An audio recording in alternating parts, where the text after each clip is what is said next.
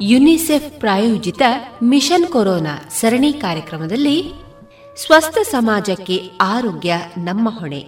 ನೇರ phone in ಕಾರ್ಯಕ್ರಮದ ಧ್ವನಿ ಮುದ್ರಿಕೆಯ ಸಂದರ್ಶನವನ್ನ ಕೇಳೋಣ. ಕಾರ್ಯಕ್ರಮದಲ್ಲಿ ಸಂಪನ್ಮೂಲ ವ್ಯಕ್ತಿಯಾಗಿ ಆಗಮಿಸಿದವರು ಪುತ್ತೂರು ತಾಲೂಕು ಆರೋಗ್ಯಾಧಿಕಾರಿಯಾದ ಡಾಕ್ಟರ್ ದೀಪಕ್ ರೈ ಹಾಗೂ ಇವರನ್ನ ಸಂದರ್ಶಿಸಿದವರು ಡಾಕ್ಟರ್ ವಿಜಯ ಸರಸ್ವತಿ.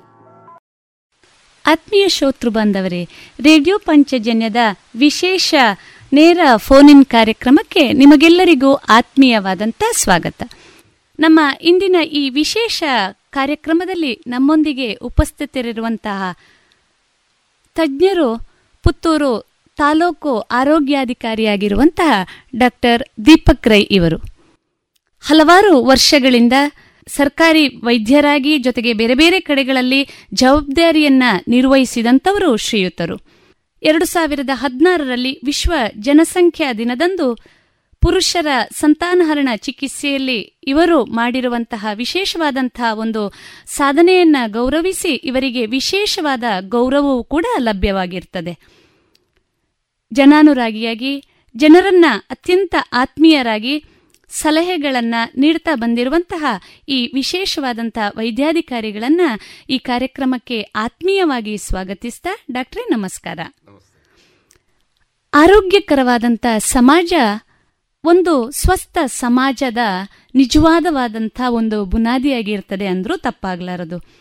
ಹಾಗಾಗಿ ಸ್ವಸ್ಥ ಸಮಾಜ ನಿರ್ಮಾಣ ಆಗಬೇಕಾದ್ರೆ ಸ್ವಾಸ್ಥ್ಯ ರಕ್ಷಣಾ ನಮ್ಮೆಲ್ಲರ ಹೊಣೆ ಅನ್ನೋದನ್ನ ನಾವೆಲ್ಲ ಅರಿತುಕೊಳ್ಳಬೇಕಾದಂತ ಪರಿಸ್ಥಿತಿ ಕೂಡ ಇದೆ. ಹಾಗಾಗಿ ಸ್ವಸ್ಥ ಸಮಾಜ ಆರೋಗ್ಯ ನಮ್ಮ ಹೊಣೆ ಅನ್ನುವಂತಹ ಧ್ಯೇಯ ವಾಕ್ಯದೊಂದಿಗೆ ಇಂದಿನ ಈ ಕಾರ್ಯಕ್ರಮವನ್ನ ಪ್ರಾರಂಭಿಸ್ತಾ, ಡಾಕ್ಟ್ರೇ, ತಾವು ಹಲವಾರು ವರ್ಷಗಳಿಂದ ಸರ್ಕಾರಿ ವೈದ್ಯರಾಗಿ ಬೇರೆ ಬೇರೆ ಕಡೆಗಳಲ್ಲಿ ಜವಾಬ್ದಾರಿಯನ್ನು ನಿರ್ವಹಿಸಿದವರು. ಮುಖ್ಯವಾಗಿ ಈ ಕೋವಿಡ್ ಸಂದರ್ಭದಲ್ಲಿ ಸರ್ಕಾರವು ಸರ್ಕಾರಿ ಆಸ್ಪತ್ರೆಗಳ ಮೂಲಕ ತೆಗೆದುಕೊಂಡಿರುವ ಕ್ರಮಗಳ ಬಗ್ಗೆ ಮಾಹಿತಿಯನ್ನು ನೀಡ್ತೀರಾ? ಖಂಡಿತವಾಗಲು. ಮೊದಲಿಗಾಗಿ ಇದು ನಮ್ಮ ಕೋವಿಡ್ ನೈನ್ಟೀನ್ ಒಂದು ಮಾರ್ಚ್ ಮಧ್ಯದಲ್ಲಿ ನಮಗೆ ನಮ್ಮ ದೇಶದಲ್ಲಿ ಕಂಡುಬಂತು, ಫೆಬ್ರವರಿ ಎಂಡಲ್ಲಿ. ಹಾಗಾಗಿ ನಮ್ಮ ಕರ್ನಾಟಕ ರಾಜ್ಯದಲ್ಲಿ ಸಾಧಾರಣ ಮಿಡ್ ಮಾರ್ಚಲ್ಲಿ ನಮ್ಮ ಎಲ್ಲ ಜಾಗೃತಿ ಕಾರ್ಯಕ್ರಮಗಳು ಶುರುವಾದವು. ಯಾಕಂದರೆ ಇದು ಕೋವಿಡ್ ನೈನ್ಟೀನ್ ಒಂದು ಹೊಸ ಕಾಯಿಲೆ ಇದ್ದ ಕಾರಣ ಇದರದ್ದು ಮಾಹಿತಿ ಯಾರಿಗೂ ಇರಲಿಲ್ಲ. ನಮ್ಮ ವೈದ್ಯರಿಗೂ ಇರಲಿಲ್ಲ ಸರ್ಕಾರಕ್ಕೂ ಇರಲಿಲ್ಲ. ನಮ್ಮಲ್ಲಿ ಇರುವಂಥ ಅಡ್ಮಿನಿಸ್ಟ್ರೇಟಿವ್ ಸೆಟಪ್ ಯಾರಿಗೂ ಇದ್ರ ವಿಷಯ ಗೊತ್ತಿರಲಿಲ್ಲ. ಟ್ರೀಟ್ಮೆಂಟ್ ಹೇಗೆ ಮಾಡೋದು ಅಂತಲೂ ಗೊತ್ತು ಗೊತ್ತಿರಲಿಲ್ಲ. ಸರಿ. ಹಾಗಾದರೆ ಈಗ ಮಾತ್ರ ಒಂದು ಆರು ತಿಂಗಳು ಡೌನ್ ದ ಲೈನ್ ನಾವು ಅತ್ಯಂತ ಇದರದ್ದು ಮಾಹಿತಿ ಪಡ್ಕೊಂಡಿದ್ದೇವೆ. ಶೀಘ್ರದಲ್ಲೇ ಇದ್ರ ಬಗ್ಗೆ ಒಂದು ವ್ಯಾಕ್ಸಿನ್ ಕೂಡ ನಮ್ಮಲ್ಲೇ ಇಂಡಿಯಾ ಮೇಡ್ ವ್ಯಾಕ್ಸಿನ್ನೇ ತಯಾರಿ ಆಗಲಿಕ್ಕೆ ಇದೆ. ಮಾತ್ರ ಅದಲ್ಲದೆ ಸರ್ಕಾರ ತುಂಬ ಜವಾಬ್ದಾರಿ ಹೊತ್ಕೊಂಡಿದೆ ಇದ್ರ ಇದ್ರ ಬಗ್ಗೆ. ಮತ್ತು ಕಾಳಜಿ ಕೂಡ ಮಾಡ್ಕೊಂಡಿದ್ದಾರೆ. ಇದರಲ್ಲಿ ಏನು ಮಾಡಿದ್ದಾರೆ ಅಂದರೆ ಈಗ ನಾವು ಪ್ರತಿಯೊಂದು ನಮ್ಮ ಸರ್ಕಾರಿ ಪಿ ಎಚ್ ಸಿಸ್ ಆಗಲಿ ನಮ್ಮ ಸಮುದಾಯ ಆರೋಗ್ಯ ಕೇಂದ್ರ ಆಗಲಿ ಸರ್ಕಾರಿ ತಾಲೂಕು ಆಸ್ಪತ್ರೆ ಆಗಲಿ ಮತ್ತು ಜಿಲ್ಲಾ ಆಸ್ಪತ್ರೆಗಳಲ್ಲಿ ಇದರಲ್ಲಿ ಎಲ್ಲ ಥರದ್ದು ಈ ಕೋವಿಡ್ ನೈನ್ ಸಾಂಕ್ರಾಮಿಕ ರೋಗವನ್ನು ತಡೆಹಟ್ಟುವ ಬಗ್ಗೆ ಎಲ್ಲ ಲೆವೆಲ್ಸಲ್ಲಿ ಸರ್ಕಾರ ಕೆಲವು ಮಾರ್ಗಸೂಚಿಗಳನ್ನು ಕೊಟ್ಟಿದೆ. ಅದನ್ನು ನಾವು ವೈದ್ಯರು ಮತ್ತು ವೈದ್ಯರಿಗಿಂತ ಜಾಸ್ತಿ ನಮ್ಮ ಆರೋಗ್ಯ ಕಾರ್ಯಕರ್ತೆಯರು ಎನ್ ಎಮ್ಸ್ ಆಗಲಿ ಸ್ಟಾಫ್ ನರ್ಸಸ್ ಆಗಲಿ ಆಶಾದವರಾಗಲಿ ಇದನ್ನು ಪಾಲಿಸ್ಕೊಂಡು ಬಂದಿದ್ದಾರೆ. ಇದರಲ್ಲಿ ಮೊದಲಿಗಾಗಿ ಏನಂದರೆ ವೈದ್ಯರಿಗೆ ಇಲ್ಲ ನಮ್ಮ ಕಾರ್ಯಕರ್ತರಿಗೆ ಒಂದು ಟ್ರಯಾಡ್ ಅಂತ ಮಾಡಿದ್ದಾರೆ. ಟ್ರಯಾಡ್ ಅಂದರೆ ಇಟ್ ಈಸ್ ಒಂದು ಟ್ರಯಾಂಗಲ್ ಥರ ಅಂದರೆ ತ್ರೀ ಟೀಸ್ ಅದು ಒಂದು ಟ್ರೀ ಒಂದು ಟೀ ಏನಂದ್ರೆ ಇಟ್ ಈಸ್ ಟ್ರೇಸಿಂಗ್ ಸರಿ. ಜನರನ್ನು ಟ್ರೇಸ್ ಮಾಡೋದಂತ ಅಂದ್ರೆ ಅವ್ರಿಗೆ ಏನಾದರೂ ರೋಗ ಲಕ್ಷಣಗಳು ಇದೆಯಾ ರೋಗ ಲಕ್ಷಣಗಳು ಒಂದು ಚೂರು ಕೂಡ ಇದ್ರೂ ಕೂಡ ಅದನ್ನ ನಾವು ಕೋವಿಡ್ ಟೆಸ್ಟ್ ಅವ್ರನ್ನ ಕರ್ಕೊಂಬಂದು ಅವ್ರನ್ನ ಮನೆ ಹೋಲಿಕೆ ಮಾಡಿ ಅವ್ರಿಗೆ ಟೆಸ್ಟ್ ಮಾಡೋದಂಥದ್ದು ನೆಕ್ಸ್ಟ್ ಟೆಸ್ಟ್ ಮಾಡಿ ಪಾಸಿಟಿವ್ ಅಂತ ಇದ್ರೆ ಅವರಿಗೆ ಟ್ರೀಟ್ ಮಾಡೋದಂಥದ್ದು ಸೊ ನಾವು tracing treating so we are doing all all the three Ts ಹಾಗಾಗಿ ನಮ್ಮಲ್ಲಿ ಇದು ಇನ್ನೂ ಕೂಡ ನಮ್ಮ ನಮ್ಮಲ್ಲಿ ಹೇಳಬೇಕಂದ್ರೆ ಕಮ್ಯುನಿಟಿಯಲ್ಲಿ ಸ್ಪ್ರೆಡ್ ಆಗಿಲ್ಲ. ಸರಿ. ಕೆಲವೊಂದು ಜಾಗದಲ್ಲಿ ಕ್ಲಸ್ಟರಲ್ಲಿ ಇನ್ಫೆಕ್ಷನ್ ಆಗಿದೆ ಹೌದು. ಆದರೂ ಕೂಡ ನಮ್ಮಲ್ಲಿ ಬೇರೆ ದೇಶಗಳಲ್ಲಿ ಆದಂಥ ಒಂದು ಕಮ್ಯುನಿಟಿ ಸ್ಪ್ರೆಡ್ ಇನ್ನೂ ಆಗಿಲ್ಲ ಅಂತ ನಾನು ಹೇಳ್ಬೋದು. ಹೌದು. ಬಹುಶಃ ಸರ್ಕಾರದ ಮೂಲಕ ಬಹಳಷ್ಟು ಆರೋಗ್ಯದ ಮುನ್ನೆಚ್ಚರಿಕಾ ಕ್ರಮಗಳನ್ನು ಕೂಡ ಸರ್ಕಾರಿ ಆಸ್ಪತ್ರೆಗಳ ಮೂಲಕ ಇರಬಹುದು ಸಮುದಾಯ ಆರೋಗ್ಯ ಕೇಂದ್ರಗಳ ಮೂಲಕ, ಜೊತೆಗೆ ಮಾಹಿತಿಗಳ ಮೂಲಕ ಕೊಡ್ತಾ ಬಂದಿದ್ದಾರೆ. ಇನ್ನೂ ಒಂದು ಮುಖ್ಯವಾಗಿ ಡಾಕ್ಟ್ರೆ, ನಾವು ಕೋವಿಡ್ ವಾರಿಯರ್ ಅಂತ ಎಲ್ಲ ವೈದ್ಯರನ್ನು ಕರಿತೇವೆ. ಮುಖ್ಯವಾಗಿ ಸರ್ಕಾರಿ ಸೇವೆಯಲ್ಲಿ ನಿರತರಾಗಿರುವಂತೂ ಕಳೆದ ಆರು ತಿಂಗಳಿನಿಂದ ಯಾವುದೇ ರೀತಿಯ ಬಿಡುವಿಲ್ಲದೆ ಕೆಲಸವನ್ನ ನಿರ್ವಹಿಸ್ತಾ ಇದ್ದಾರೆ. ಜವಾಬ್ದಾರಿಯುತವಾಗಿ ಈ ಒಂದು ಏನು ಇಡೀ ಜಗತ್ತಿಗೆ ಬಂದಿರುವಂತಹ ಸಾಂಕ್ರಾಮಿಕ ಕಾಯಿಲೆಯನ್ನ ಒಂದು ನಿಜವಾದ ರೀತಿಯಲ್ಲಿ ಹೊಂದಾಣಿಕೆ ಮಾಡಿಕೊಂಡು ಅದನ್ನ ಯಾವ ರೀತಿ ನಿರ್ವಹಿಸುವುದು ಅನ್ನುವ ರೀತಿಯಲ್ಲಿ ಕೂಡ ಕೆಲಸ ಮಾಡ್ತಾ ಇದ್ದಾರೆ. ಈ ನಿಟ್ಟಿನಲ್ಲಿ ತಾವು ಈಗ ಹೇಳಿದ ಹಾಗೆ ಏನು ಮೂರು ಟಿ ಟ್ರಯಲ್ ಇರಬಹುದು ಟ್ರೇಸಿಂಗ್ ಇರಬಹುದು ಐ ಮೀನ್ ಟ್ರೇಸಿಂಗ್ ಟ್ರೀಟಿಂಗ್ ಇದು ಇದು. ಇದ್ರ ಜೊತೆಗೆ ಯಾವುದೇ ಒಂದು ಶಂಕಿತ ವ್ಯಕ್ತಿ ತಾವು ಈಗಾಗಲೇ ಹೇಳಿದ ಹಾಗೆ ಒಂದು ಟ್ರೇಸ್ ಮಾಡಿದಾಗ ಒಂದು ಶಂಕಿತ ಕೋವಿಡ್ ವ್ಯಕ್ತಿ, ಕೋವಿಡ್ ಕಾರಣದಿಂದ ಬಂದಾಗ ಯಾವ ರೀತಿಯ ಚಿಕಿತ್ಸೆ ಅವರಿಗೆ ನೀಡಬೇಕಾಗ್ತದೆ ಜೊತೆಗೆ ಸರ್ಕಾರ ನೀಡುತ್ತದೆ. ಜೊತೆಗೆ ಈಗ ಕೋವಿಡ್ ಕಂಡು ಬಂದಂಥ ವ್ಯಕ್ತಿ, ಏನು ನಾವು ಪಾಸಿಟಿವ್ ಅಂತ ಗುರುತಿಸಿಕೊಳ್ಳುವಂತ ವ್ಯಕ್ತಿ, ಇವರು ಮತ್ತು ಅವರ ಮನೆಯವರು ಎಲ್ಲ ಒಟ್ಟಿಗೆ ಯಾವ ರೀತಿಯ ಕ್ರಮಗಳನ್ನ ಕೈಗೊಳ್ಳಬೇಕಾಗ್ತದೆ? ಇದರ ಬಗ್ಗೆ ಒಂದಿಷ್ಟು ಮಾಹಿತಿಯನ್ನ ನೀಡ್ತೀರಾ? ಈಗ ಮೊದಲಿಗಾಗಿ ಏನಂದ್ರೆ, ಕೋವಿಡ್ ಪಾಸಿಟಿವ್ ಬಂದ ಕೂಡಲೇ, ಅಂದ್ರೆ ಈಗ ನಾವು ಎರಡು ಥರದ ಟೆಸ್ಟಿಂಗ್ ಮಾಡ್ತಾ ಇದ್ವಿ. ಮೇ ಮಿಡ್ ಜೂನ್ ತನಕ ಏನಾಗಿತ್ತು ಒಂದೇ ಒಂದು ಟೆಸ್ಟ್ ಮಾಡ್ತಾ ಇದ್ದಿದ್ದು. ಅಂದ್ರೆ R T P C R ಅಂತ. R T P C R ಅಂದ್ರೆ rapid test polymerase chain reaction ಅಂತ. R T P C R ಅಂತ. ಇದನ್ನ ಗಂಟಲಿನಿಂದ ದ್ರವ ತೆಗೆದು ಅದನ್ನು ನಾವು ಮಂಗಳೂರಿನಲ್ಲಿ ವೆನ್ಲಾಕ್ ಲ್ಯಾಬ್ಗೆ ಮಾತ್ರ ಕಳಿಸ್ತಿದ್ದು ಯಾಕಂದ್ರೆ ಅದು ಮಾತ್ರ ಒಂದು ಅಪ್ರೂವ್ಡ್ ಗೌರ್ಮೆಂಟ್ ಲ್ಯಾಬ್ ಆಗಿತ್ತು. ಸರಿ. ಸೊ ಹಾಗಾಗಿ ನಮಗೆ ರಿಸಲ್ಟ್ ಬರುವಾಗ ಕೆಲವೊಮ್ಮೆ ತುಂಬ ಒಂದು ಮೂರು ನಾಲ್ಕು ದಿನ ಆಗ್ತಿತ್ತು. ಕೆಲವೊಮ್ಮೆ ಐದಾರು ದಿನ ಕೂಡ ಆಗ್ತಿತ್ತು. ಯಾಕಂದರೆ ಲೋಡ್ ಜಾಸ್ತಿ ಆದಾಗೆ ಅಲ್ಲಿ ದಿನ ಕೂಡ ಹೆಚ್ಚಾಗ್ತಿತ್ತು. ಬಟ್ ಈಗ ರ್ಯಾಪಿಡ್ ಆಂಟಿಜೆನ್ ಟೆಸ್ಟ್ ಅಂತ ಬಂದಿದೆ. ದಟ್ ಇಸ್ ನಾವು ರ್ಯಾಟ್ ಅಂತ ಕರಿತೀವಿ. ಈ ರ್ಯಾಟ್ ಅಲ್ಲಿ ಏನಾಗ್ತದೆ? ಟೆಸ್ಟ್ ಇಪ್ಪತ್ತು ನಿಮಿಷದಲ್ಲಿ ನಮಗೆ ಟೆಸ್ಟ್ ರಿಸಲ್ಟ್ಸ್ ಬರ್ತದೆ. ಈ ರಿಸಲ್ಟ್ಸ್ ಏನಂದ್ರೆ ಬಂದ ಕೂಡಲೇ ನಾವು ಪೇಷಂಟ್ನ ಇಮಿಡಿಯೇಟ್ ಆಗಿ ಐಡೆಂಟಿಫೈ ಮಾಡ್ತೀವಿ. ಸರಿ. ನಾವು ಅವ್ರನ್ನ ಐಸೋಲೇಟ್ ಮಾಡ್ತೀವಿ. ಸರಿ. ಅವ್ರಿಗೆ ಬೇಕಾದಂಥ ಟ್ರೀಟ್ಮೆಂಟನ್ನು ಒದಗಿಸ್ತೀವಿ. ಸರಿ. ಒಂದು ವೇಳೆ ಈ ಪಾಸಿಟಿವ್ ಆದಂಥವರು ಅವ್ರಿಗೆ ಬೇರೆ ರೋಗಗಳು ಕೂಡ ಇದ್ರೆ ಇದ್ರ ಜೊತೆಗೆ ಅಂದರೆ ಸಾಮಾನ್ಯವಾಗಿ ಬಿ ಪಿ ಶುಗರ್ ಅಂತ ಕಾಯಿಲೆಗಳಿರ್ತವೆ ಮತ್ತೆ ಕ್ಯಾನ್ಸರ್ ಆಗಲಿ ಬೇರೆ ಟಿ ಬಿ ಆಗಲಿ ಎಚ್ ಐ ವಿ ಆಗಲಿ ಇಂಥವ್ರನ್ನ ನಾವು ಹೈ ರಿಸ್ಕ್ ಕ್ಯಾಟಗರಿ ಅಂತ ಮಾಡ್ತೀವಿ. ಸರಿ. ಈ ಹೈ ರಿಸ್ಕ್ ಕ್ಯಾಟಗರಿನ ಅವ್ರಿಗೆ ಏನಾದರೂ ಸಿಂಪ್ಟಮ್ಸ್ ಇದ್ದರೆ ಜ್ವರ ಲಕ್ಷಣಗಳು ಗಂಟಲು ನೋವು ಹೆಚ್ಚಿನಾಗಿ ಉಸಿರಾಟದ ತೊಂದರೆ ಇದ್ದರೆ ಅವ್ರನ್ನ ಇಮಿಡಿಯೇಟ್ ಆಗಿ ನಾವು ಕೋವಿಡ್ ಹೆಲ್ತ್ ಕೇರ್ ಸೆಂಟರ್ಗೆ ಅಂತ ಕಳಿಸ್ತೀವಿ. ಕೋವಿಡ್ ಹೆಲ್ತ್ ಕೇರ್ ಸೆಂಟರ್ ಅದು ಮಂಗಳೂರಲ್ಲಿ ಮಾತ್ರ ಉಂಟು. ಸರಿ. ಪುತ್ತೂರಲ್ಲಿ ಇಲ್ಲ. ಅದು ಮಂಗಳೂರಲ್ಲಿ ಈಗ ಮುಂಚೆ ಖಾಲಿ ವೆನ್ಲಾಕ್ ಹಾಸ್ಪಿಟ್ಲಲ್ಲಿ ಇತ್ತು ಆದರೆ ಈಗ ಸಾಧಾರಣ ಎಲ್ಲ ಮೆಡಿಕಲ್ ಕಾಲೇಜ್ ಹಾಸ್ಪಿಟಲ್ಸ್ನಲ್ಲಿ ಅಡ್ಮಿಷನ್ ಆಗ್ತಾ ಇದೆ. ಕೋವಿಡ್ ಸಿಂಪ್ಟಮ್ಯಾಟಿಕ್ನ ಟ್ರೀಟ್ ಮಾಡ್ತಾ ಇದ್ದಾರೆ.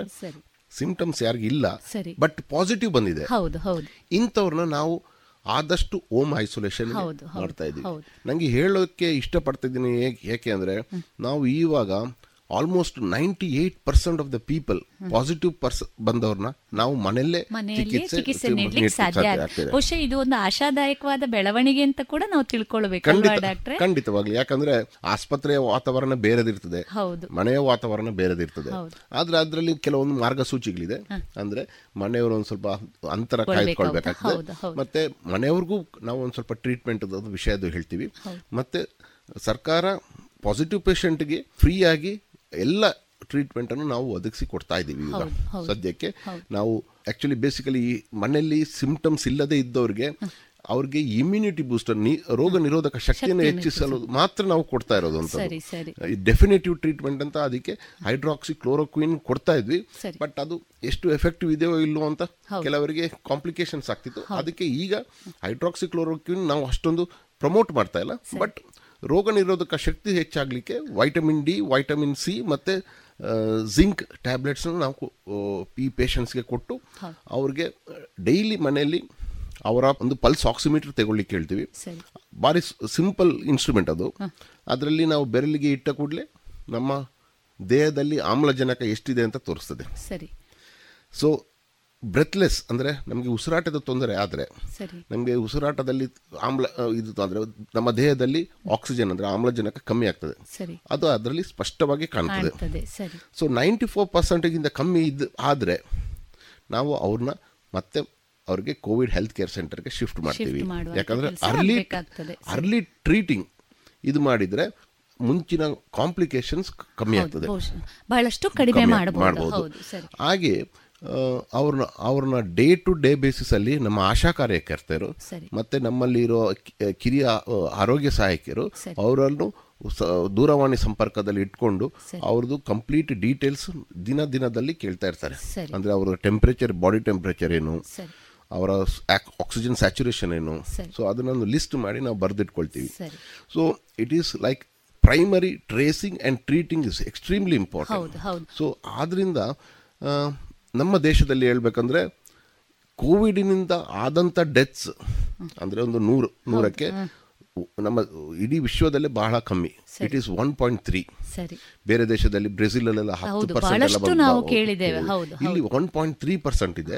ಅದರಲ್ಲೂ ಕೂಡ ಜಾಸ್ತಿ ಜನ ಡೈರೆಕ್ಟ್ ಕೋವಿಡ್ ಡೆತ್ ಅಂತ ಹೇಳಲಿಕ್ಕೆ ಆಗೋದಿಲ್ಲ ಯಾಕಂದ್ರೆ ಬೇರೆ ಕಾಯಿಲೆಗಳು ಕೂಡ ಇತ್ತು ಅಂದ್ರೆ ಈ ಕಿಡ್ನಿ ಫೇಲಿಯರ್ ಆಗಿ ಇದ್ದವರು ಡಯಾಲಿಸಿಸ್ ಅಲ್ಲಿ ಇದ್ದವರು ಕ್ಯಾನ್ಸರ್ಸ್ ಇದ್ದವರು ಇವ್ರಿಗೆ ಕೋವಿಡ್ ಎಲ್ಲ ಬಂದು ಆ, ತೀರಿರೋರು.